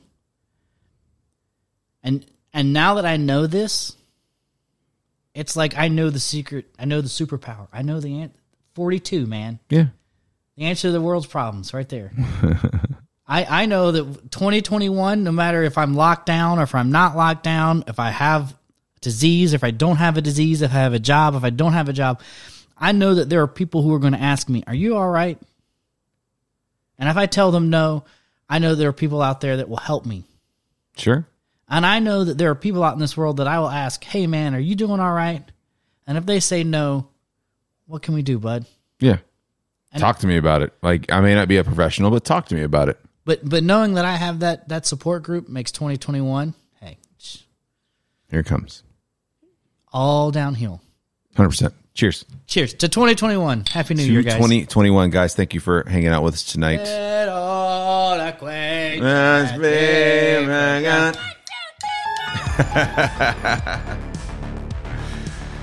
Guys, thanks for hanging out with us tonight. You can follow the show at Lopez Radio. You can follow that guy at Banshee underscore radio on Twitter. Um, hopefully, uh, hopefully, 2021 brings us some more of these podcasts. At either at either cost, there will be more to be had for sure. We're the hipster guys making vinyl. We are.